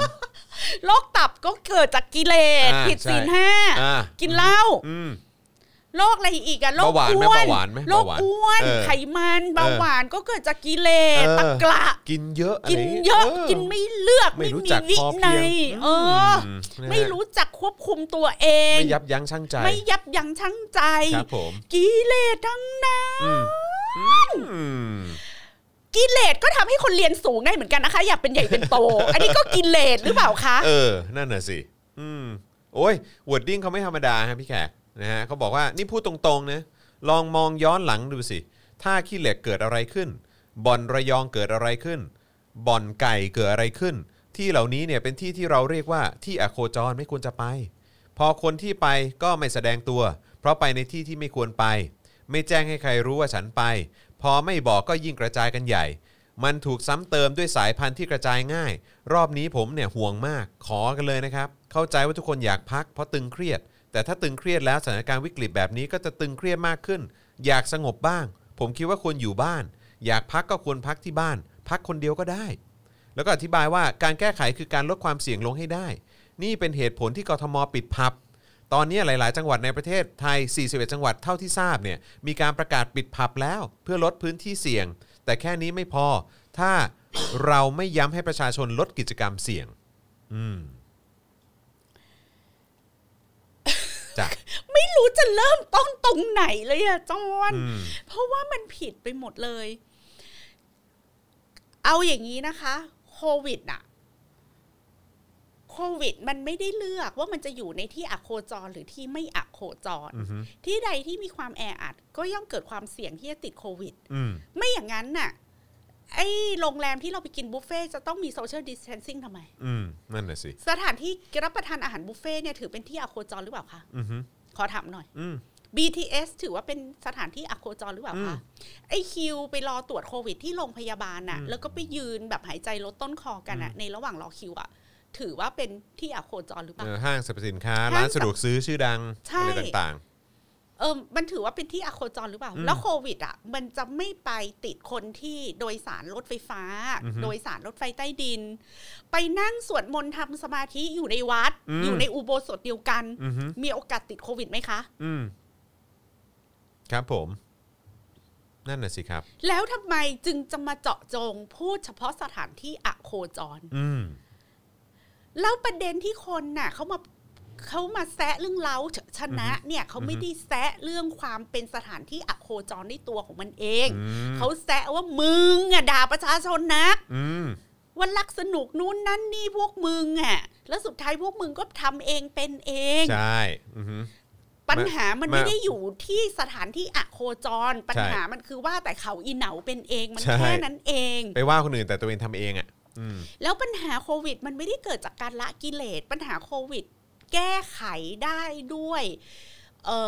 อการที่เรามีรัฐบาลที่เป็นตัวแทนของประชาชนดังนั้น จึงบริหารประเทศโดยเอาประชาชนเป็นตัวตั้งและเป็นศูนย์กลางอืมแล้วนักการเมืองหรือรัฐบาลที่เป็นตัวแทนของประชาชนน่ะเขาจะหน้าบางอืมเขาจะอายอืมถ้าเขาทำอะไรที่เป็นการทรยศต่อครัคบนที่เลือกเขามาปฏิบัติหน้าที่ตรงนั้นอือฮึแล้วถ้าหากเขาไม่ทำนะคะ ตามความคาดหวังของประชาชนน่ะ เขาก็จะโดนด่าหนักมากอืมแล้วเมื่อเขาหมดวาระตำแหน่งของเขาอะประชาชนก็จะไม่เลือกเขาเข้ามาทำงานอีกอืมแล้วประชาชนก็จะสาบแช่ง ประชาชนอืมก็จะด่าทอออืมประชาชนก็จะเยาะเย้ยประชาชนอืมก็จะพลินหน้าคุณไปใส่กระดาษทิชชู่แล้วเอาไปไว้ในส้วมอืมกลายเป็นกระดาษเช็ดตูดครับอือฮึหน้านักการเมืองคนที่มันทรยศต่อประชาชนอะไรอย่างเงี้ยครับอือฮึมันไม่ได้เกี่ยวกับกิเลสหรือไม่กิเลสมันเกี่ยวกับว่าเรามีนายกรัฐมนตรีมีรัฐบาลมีการกระจายอำนาจไหมอือฮึ มีการบริหารจัดการบนข้อเท็จจริงไหมอืมแล้วไอ้พวกที่โกหกประชาชนทุกวันน่ะ มันไม่ใช่กิเลสตัณหาล้วนๆเหรอ อืมอือฮึที่อยากอยู่ในอำนาจอะ เอออืมไม่แล้วโกหกโกหกอืมโกหกโกหกเนี่ยไม่ผิดศีลเหรอคะอืมนั่นน่ะสิ ใช่ อือฮึงง อืมนี่แล้วมีอันนี้ด้วย บอกว่าเมื่อถามว่าคนไทยได้รับผลกระทบจากการกระจายวัคซีนช้าหรือไม่ในแพทย์ประสิทธิ์ตอบว่า เรายังไม่ถึง 1%เลย ตอนนี้เนี่ยเรายังห่างไกลจากความเป็นจริง ช่วงนี้เป็นช่วงสำคัญถ้าตราบใดตัวเลขการฉีดวัคซีนเรายังเยอะยังไม่เยอะพอเนี่ยเราต้องใช้กลไกอื่นในการป้องกันด้วย ก่อนจะกล่าวว่าต้องบอกว่าประเทศไทยเราเนี่ยไม่ได้ร่ำรวยที่จะจองวัคซีน ทั่วโลกเนี่ยมีการจองวัคซีนโควิด -19 ตั้งแต่วัคซีนยังไม่ผ่าน phase 3ก็หลายบริษัท ตอนไฟเซอร์โมเดอร์นาเข้าสู่ phase สามล็อตต้นๆเนี่ยถูกจองไปหมดแล้ว ประเทศที่มีฐานะก็จองไปไป 3-4 เท่าตัวของประชากรของเขา เราไม่มีโอกาสเข้าถึงวัคซีนเหล่านั้น เดี๋ยวเดี๋ยวเดี๋ยวเดี๋ยวตอนที่มีโครงการโคแวคนี่ไงนี่ไง ตอนที่มีการโคแวคโคแวคพวกมึง เออ ก็บอกว่า เราไม่ใช่ประเทศยากจน ใช่ เราก็ไปร่วมโคแวคกับเขาไม่ได้หรอก เออ เพราะว่าถ้าเราไปร่วมโคแวคอะในฐานะที่เราไม่ใช่ประเทศที่ยากจน อืมเราจะต้องไปร่วมลงทุนกับเขาด้วย อืมเราก็ไม่กล้าลงทุน เกิดอืม ลงทุนไปแล้วมันเฟลเลยเสียเงินฟรี อ่าอือฮึใช่ใช่ใช่แล้วพอตอนนี้บอกว่าเออ ประเทศไทยเราเราไม่ร่ำรวยตกลงพวกมึงจะเอายังไงอืมคือจำกันไม่ได้เหรอว่าวันวันๆพูดอะไรออกไปแล้วบ้างอะนั่นน่ะสิจอนเวลาคนเราพูดความจริงอะอืมเราจะพูดเหมือนเดิมทุกครั้งอือฮึแต่เวลาเราพูเราโกหกอะครับเราจะพูดไม่เหมือนเดิมสักครั้งหนึ่ใช่งใช่ใช่พอใช่พอพอเจอว่าทำไมไม่เข้าโควิดก็บอกว่าเราไม่ใช่ประเทศยากจน พอบอกว่าทำไมไม่ซื้อวัคซีนก็บอกว่าเราไม่ใช่ประเทศร่ำรวยเออแล้วเราเป็นประเทศประเทศเฮียอะไรเออคะเป็นประเทศพอเพียงครับ เราเป็นประเทศเฮียอะไรคะ เออเป็นประเทศสับสน กัมพูชา ก็ได้ก่อนด้วยนะลาวได้โควัคก่อน เมียนเอ่อกัมพูชาลาวภูตานภูตานนี่ยากจนมากรายได้ต่อหัวต่อคนนี่ต่ำกว่าเส้นยากจนสุดอือฮึๆเออฉีดกันหมดแล้วนะคะ ครับผมอืมครับผม นอกจากเรา จะไม่ใช่ประเทศใช่ เราอาจจะไม่ใช่ประเทศที่ร่ำรวยมากอือฮึแต่เราก็ไม่ใช่ประเทศที่ยากจนมากอืมแต่เราไม่ใช่ประเทศที่ไม่มีศักยภาพอืมที่จะจัดหาวัคซีนที่หลากหลายอืมและสร้างอำนาจต่อรองกับผู้ผลิตวัคซีนหลากหลายยี่ห้อนั้นได้เลย แล้ว wording เขาบอกว่านายแพทย์ประสิทธิ์เนี่ยยังย้ำว่าไม่ใช่ว่าไทยอะเลือกเยอะนะ ในประเด็นของวัคซีน แต่เราเลือกวัคซีนที่แน่ใจว่าต้องมีประโยชน์ อย่าลืมว่าพวกนี้เนี่ยเวลาจองต้องจ่ายเงิน ต้องลงมัดจำไปส่วนหนึ่ง ถ้าไม่ได้ผลก็เสียไปเฉยๆ เราไม่ได้ร่ำรวยขนาดนั้น แต่พอได้ผลเราก็ต้องรีบจอง ผมว่าเราโชคดีแล้วที่ AstraZeneca ให้สยาม Bioscience ผลิตในประเทศของเรา ไม่งั้นเราจะเดือดร้อนกว่านี้ ดิฉันไม่มีปัญหากับแอสตราเซเนกาดิฉันไม่มีปัญหากับสยาม Bioscience อะไรทั้งนั้นนะคะ แต่ดิฉันอยากรู้ว่าทำไมประเทศอื่นนะคะ ซึ่งไม่ได้ร่ำรวยไปกว่าเราเนี่ยอือฮึ สามารถเจรจาสร้างทางเลือกเกี่ยวกับวัคซีนได้ให้หลาตักวหลาเอยงกว่าได้มากกว่าหนึ่งอืมยี่ห้อครับผมแล้วก็สามารถจัดลำดับความสำคัญอือฮึของวัคซีนได้ในหลาย layer เช่นออสเตรเลียเพราะเขาไม่ค่อยแน่ใจว่าวัคซีนตัวไหนอะอืมจะมีผลข้างเคียงเนี่ยเขาก็ชะลออืมใช่คือเขามีทั้งชะลอมีทั้งเร่งครับในเวลาเดียวกันอืมคือการบริหารวัคซีนหรือการที่จะนำเข้าวัคซีนนะคะ มันมีบริบทอือฮึ ที่จะต้องตัดสินใจครับแล้วแต่ละบริบทในการตัดสินใจมันมีสถานการณ์เฉพาะหน้าที่อาจจะต้องทำให้เปลี่ยนการตัดสินใจครับแต่ทั้งหมดนั้นน่ะมันจะต้องวางอยู่บนชุดข้อมูลหรือสถานการณ์ที่อธิบายให้เข้าใจตรงกันได้อือฮึว่าทำไมจึงเป็นเช่นนั้นทำไมจึงเป็นเช่นนี้อืมมันมีตัวเลขหรือมีความเปลี่ยนแปลงเกี่ยวกับสถานการณ์การระบาดในประเทศ ที่มันตอบสนองต่อการเปลี่ยนการตัดสินใจแต่ละครั้งอย่างไรบ้างอือฮึอือฮึ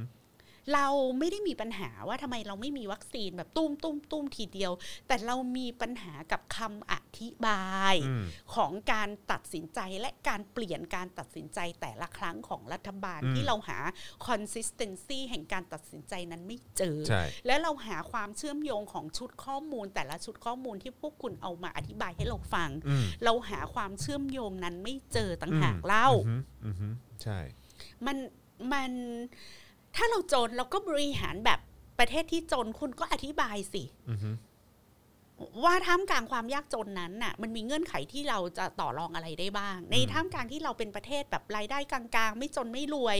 เรามีอะไรไปต่อรองกับเขาบ้าง แล้วสถานการณ์เราอะไรรอได้อะไรรอไม่ได้อือฮึก็อธิบายมาสิคะก็บอกว่าประเทศเราอะมีคนติดเอ่อโควิดน้อยมาก ดังนั้นน่ะ เราจึงไม่อยากรีบเร่งซื้อออืม ในราคาที่แพง เพราะว่าตอนนี้ทุกคนกำลังแย่งกันอืมพอทุกคนแย่งกันวัคซีนมันก็แพงเราไม่อยากได้ของแพงแล้วเราเห็นว่าสถานการณ์มันยังพอจะควบคุมได้ เดี๋ยวเราอืมเรารอให้ผลวัคซีนมันชัวร์กว่านี้อือฮึราคาถูกลงกว่านี้หน่อยอือฮึเราจะไปจองแล้วคราวเนี้ยมาตุ้มเดียวเลยอือฮึอะไรก็ว่าไปแม่จอนใช่คือใช่คือใช่คือมันมีคำอธิบายที่ make sense ไงครับแต่ความที่คุณไม่พูดความจริงกับเราเลยมาตั้งแต่แรกอะเราก็ไม่พบความ make sense ของ แต่และแต่ละคนก็พูดไม่ตรงกันด้วย ใช่ใช่ใช่ใช่คือจำได้ไหมว่าครั้งหนึ่งอนุทินก็บอกว่า เอ้ย ให้ประเทศอื่นเขาฉีดกันไปเยอะๆก่อน เราเราดูผลข้างเคียงอืมเราเราอะไม่อยากเอาตัวเองไปเป็นหนูทดลองจำได้ปะอือฮึอือฮึเรายังล้อชื่ออ่าหนูใช่ใช่กับใช่คำว่าหนูทดลองกันอใช่ยู่ใช่เลยใช่อะแล้วก็แล้วก็มีอีกเอ่อช่วงหนึ่งที่ออกมาพูดด้วยเหมือนกันว่า โอ้ตอนนี้เนี่ยประเทศไทยมีวัคซีนเยอะที่สุดในเอเชียตะวันออกเฉียงใต้หรือเอเชียเนี่ยแหละสักอย่างหนึ่งตอนเนี้ยเรามีเยอะเรามีเยอะสุดแล้วนะ ภูมิใจมาก แล้วพอตอนนี้ก็ อืม ไม่พอฉีดไม่ทันด้วย คือแขกว่าเราข้ามคุณหมอประสิทธิ์ไปเถอะได้ครับผม มันน่ากลัวมากเลยอะใช่ครับผมนะฮะก็เอาเถอะครับนะฮะคุณหมอจะว่าไงก็ตามนั้นนะครับเอิ่มงั้นอีกสักเรื่องละกันทิ้งท้ายนะครับเพราะนี่เราไลฟ์มานี่โอ้โหนี่ทุ่มหนึ่งแล้วนะครับค่ะนะฮะประเด็น BTS ไหมฮะค่ะเมื่อวานนี้ครับรถไฟฟ้าอะแล้วก็ระหว่างนี้เอ่อคุณผู้ชมอย่าลืม เติมพลังชีวิตให้กับพวกเราด้วยนะครับ อุ้ย36%แล้วขอสักแบบ 40 50%ได้ไหม45เอออ่าสี่ห้าก็ได้50เออห้าสิบเลยจะยิ่งดีนะครับนะฮะทางบัญชีกสิกรไทยนะครับศูนย์หกเก้าแปดเก้าเจ็ดห้าห้าสามเก้าหรือสแกนเคอร์โคก็ได้นะครับผมนะฮะหรือว่าจะอ่าสนับสนุนแบบรายเดือนเอ่อเป็น member หรือว่า supporter ก็ได้นะครับผมส่งดาวเข้ามาก็ได้นะครับนะฮะเมื่อวานนี้เนี่ยทาง BTS ได้ส่งจดหมายเปิดผนึกถึงผู้โดยสารรถเอ่อเอ่อ ของผู้ผู้โดยสารรถนะครับผ่านทางเพจ รถไฟฟ้า BTS นะครับโดยรายละเอียดจดหมายเปิดผนึกเนี่ยได้ระบุถึงภาระหนี้สินโครงการรวมทั้งสิ้นกว่าแสนล้านบาท ด้วยการหาแนวทางการบริหารการเดินรถในพื้นที่ส่วนต่อขยายรถไฟฟ้าสายสีเขียว รวมถึงการลดภาระค่าโดยสารให้กับประชาชนด้วยการขอให้เอกชน รับภาระหนี้สินทั้งหมดกว่าแสนล้านบาทไปจากรัฐบาลและกทม เพื่อไม่ให้เป็นภาระต่องบประมาณแผ่นดิน โดยรัฐเนี่ยจะอนุญาตให้สัมปทานเอกชนในการเดินรถ 30 ปี ทั้งนี้ต้องกำหนดค่าโดยสารรถไฟฟ้าสายสีเขียวตลอดทุกเส้น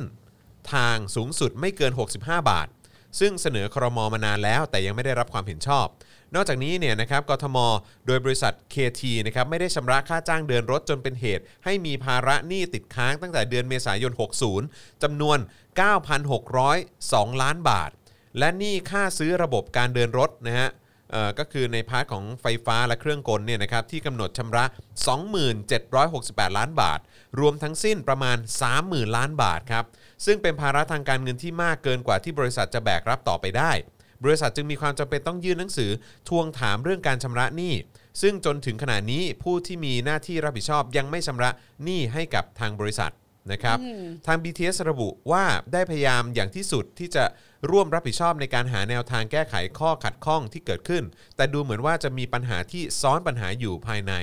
ซึ่งบริษัทเองไม่สามารถก้าวล่วงได้ ประกอบกับมีบุคคลบางกลุ่ม บางฝ่ายอาจต้องการที่จะไม่ให้เรื่องดังกล่าวได้รับการแก้ไข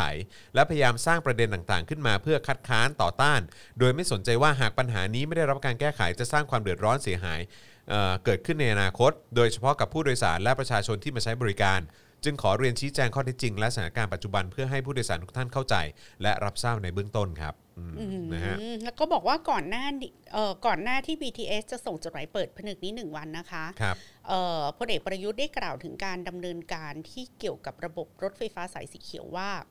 ได้รับทราบถึงความเดือดร้อนของทุกภาคส่วน แต่วันนี้ต้องเอาความเดือดร้อนของประชาชนขึ้นมาดูก่อนอืมว่าจะดำเนินการอย่างไรต่อไปอืมขั้นตอนการเสนอสัมปทานรถไฟฟ้าสีเขียวเหลือเพียงการนำเสนอต่อครมเท่านั้นอืมเมื่อพิจารณาแล้วจะนำไปสู่การเจราจาที่มีการพูดคุยกันบ้างแล้วอืมนอกจากนี้พลเอกประยุทธ์ยังขอความร่วมมือกับเอกชนด้วยว่า จะทำยังไงให้สิ่งต่างๆ เดินหน้าได้โดยเร็ว บรรเทาความเดือดร้อนให้ประชาชน และค่าโดยสารไม่สูงนัก มันก็เดินหน้าได้หมด ถ้าทุกคนจะเอา คนละอย่างสองอย่าง มันก็เดินหน้ากันไม่ได้อืมทั้งๆที่เปิดใช้บริการแล้ว และที่ผ่านมาประชาชนก็ได้ประโยชน์ เพราะไม่ได้เก็บค่าโดยสาร ก็ต้องหาวิธีการที่เหมาะสม ถ้าทะเลาะขัดแย้งกัน ก็ไม่ได้สักอย่างรัฐบาลจะทำดีที่สุด โดยคำนึงถึงประชาชนในทุก ๆ เรื่องสารภาพว่าไม่เข้าใจว่าประยุทธ์พูดอะไรไม่เก็ตเหมือนกัน แต่แต่ผมแค่มีความรู้สึกว่าเหมือนแบบประมาณว่า เอกชนก็ขอเยอะไป เออ จะอะไรนักหนา อืมเห็นเห็นประโยชน์ของประชาชนเป็นหลักสิ ตามตามความเข้าใจจอนนะที่อ่านอะซึ่งก็แบบว่าเหมือนเหมือนประมาณว่าก็ให้เอกชนก็เออหยวนหยวนๆกันบ้างไอ้เราก็แบบหึเดี๋ยวก่อนนะ กูไม่รู้ว่าพวกมึงคุยอะไรกัน เออ ใช่กูจะรู้ได้ไงว่ามึงปไประเด็นคือ ที่บอกว่ามีการพูดคุยกันไปบ้างแล้วอะกูจะรู้ไหมเราปว่าระคุยเด็อะไรนกันคือกูจะรู้ได้ยังไง อืม ว่าพวกมึงไปตกลงอะไรกันเอาไว้ ใช่ และอีบริษัทกทมที่ไม่ที่เป็นหนี้เขาสามหมื่นล้านทำไมมึงไม่ใช้ อืมแล้วอีอี BTS มึงก็ไปทวงสิ อืม ไอ้ไปมึงก็ไปทวงอีบริษัทเคทีสิอืมมึงมาบอกผู้โดยสารทำไมเออผู้โดยสารน่ะเป็นผู้โดยสารไปยืมตังค์มึงเหรอสามหมื่นล้านอะ แล้วเหมือนเหมือนอันนี้อีกแล้วนะ เหมือนตอนที่เหมือนตอนที่พี่แขกคุยเรื่อง ที่โรงพยาบาลเอกชนก็ออกมางอแงเรื่องวัคซีนใช่ไหมเอออันนี้ก็เหมือนว่าออกมางอแงผ่านประชาชนเหมือนกันว่าดูสิ งอแงอะไรมึงนู่นมึงไปม็อบหน้าทำเนียบอีบริษัท BTS นู่นเออ มึงไปม็อบหน้าศาลาว่าการกทมมึง BTS ทะลุฟ้าไปเลยฮะ เออมึงก็ไปไล่อัศวินมึงก็ไปไล่ไปยุทธมึเองอก็ไปประท้วงที่คอรมอมึงมาจดหมายเปิดผนึกอะไรกับประชาชนทุกวันนี้กูยังไม่มีจะแดกเลยอืมกูช่วยอะไรมึงได้ ใช่กูไม่มีปัญญาขึ้น BTS กูก็นั่งรถเมย์จบ อืมใช่หรือไม่กูก็ฆ่าตัวตาย อืม กูอยู่ไม่ได้แล้วไง อืมใช่ไหม กูจะไปช่วยอะไรมึงได้คะใช่ มึงไปคุยอะไรกันเอาไว้ ใช่ตลกมาออกจดหมายเปิดผนึกถึงประชาชน อือฮึพวกกูเนี่ย อืมโดนพวกแม่งเอาขี้ยีหัวมาเจ็ดปีแล้วกูไม่มีปัญญาไปช่วยใครแล้วค่ะ อืมโอ้นะครับ มันดูเหมือนแบบเป็นไงล่ะ พอตอนเนี้ย พอตอนนี้ก็แบบว่าเหมือนพวเหกมือนมาขู่ไง พวกพวกพวกเอกชนก็เริ่มแบบเหมือนเนี่ย ไม่แล้วมาขู่ว่าระวังนะเดี๋ยวไม่มีรถไฟฟ้าใช้อะไรอใช่ย่างเงี้ยอือฮึกูไม่กลัวไม่แคร์ก็ไม่ใช้มันก็เจ๊งไปสิเออก็เจ๋งคือทุกวันนี้กูก็เวเวลาที่ BTS จะบอก จับจับมาอ้างอืมมางองแงว่า กูไม่มีปัญญาเดินรถต่อละอืมมึงไปถามทุกห้างสรรพสินค้าของอืมทุกสถานี BTS ใช่ว่าเขาเดือดร้อนหรือเปล่าคอนโดด้วยนะคอนโดด้วยทุกคอนโดและทุกห้างค่ะ มึงใช่ไปคุยกับคนอื่นก่อนมึงไปคุยกับเศรษฐีด้วยกันก่อใช่นเขาคุยกับพไปวกเลกูยใช่ทุกวันนี้กูเดินแค่ตลาดวิภาเอ64อกูก็แดกแค่ชานชัยลาบยโสนี่แหละเอออือฮึดอก เบียร์ก็ไม่ให้ขาย เบียร์เขาไม่ให้ขายแม่งแม่งกูเซ็ง ต้มเหล้าแดกเองแล้วค่ะ โอ้นะครับ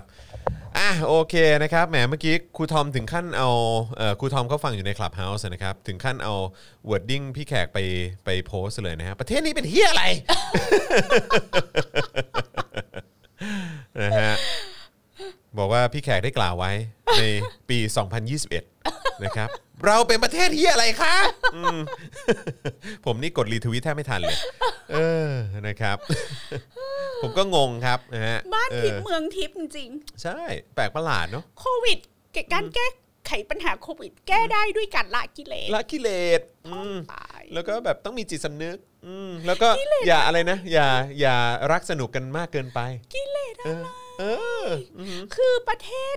เยอรมัน สิงคโปร์อิสราเอลเขาแก้ปัญหาโควิด กันด้วยการดับกิเลสเหรอคะเอออือฮึมึงไปแหกหูแหกตาดูประเทศอื่นเขาไหมว่าเขาแก้ไขปัญหายังไงอะใช่ออสทำไมประเทศอื่นเขาไม่มีปัญหาเกาหลีใต้เรื่องกิเลสคะอืมทำไมมีแต่อีประเทศไทยเนี่ยมีปัญหาเหลือเกินกับเรื่องกิเลสซึ่งเนี่ยแปลกมากนะนี่มันเป็นเมืองพุทธไม่ใช่เหรอ เป็นอะไรกับกิเลสจะรังเกียจกิเลสอะไรกันนักหนาเอออะไรกันจ๊ะเอ้ยอะไรจะขนาดนั้นออกิเลสอะแปลเป็นภาษาอังกฤษได้ว่า passion นะคะอืมอ๋อเหรอฮะก็ passion หนักเหรอเออใช่ passion ไงแรงขับ แรงอยากแรงปรารถนาถูกไหมคะอ่าอ่าอ่าเออเรามี passion ในการทำงานเรามีเออความแบบนี่คือกิเลสนะใช่ passion ในการทำงาน มีนะ passion อยากจะให้ประเทศนี้ดีขึ้นเออออะไรอย่างเงี้ยเอออืมครับผม อืม แล้วมันไม่ดีตรงไหนคะกิเลสอะคือถ้าคนไม่มีกิเลสอะค่ะ อือฮึ มันก็จะ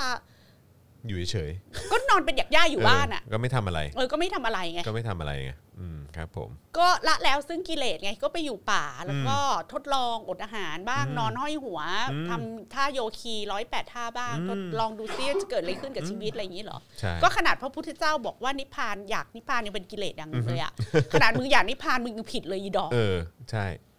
เข้าใจไหมอืมเอ้อ นะฮะ พูดไปเรื่อยเนาะใช่แล้วก็คือเหมือนคำว่าเหมือนกิเลสก็เอามาใช้แบบใช้เหมือนเอาใช้แบบคำมาเสื่อมแปะเสื่อๆกันมอะอะเออใช่ แม้แต่คำว่ากิเลสก็ยังใช้แบบเสื่อมเสื่อมทำทำให้ประโยคคือพยายามจะทำให้ประโยคมันดูดีขึ้นอะเออแล้วก็ซึ่งเหไม่มือนแบบได้ช่วยอะไรอะ ใช่ไม่ได้ช่วยอะไรครับเออ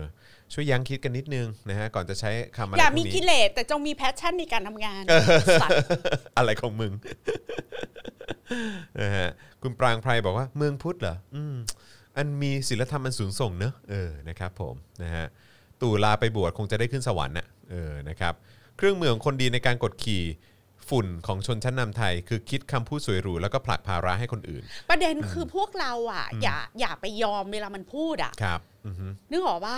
คือปล่อยให้แม่งพลามเลยบ้าๆบอๆอยู่ได้อะอืมคือเราต้องลุกขึ้นมาเถียงเถียงเถียงเถียงทุกครั้งที่มีคนมาพูดอะไรโง่ๆแบบนี้อะค่ะ อย่าอย่าไปสมาทานว่าเออ๋อ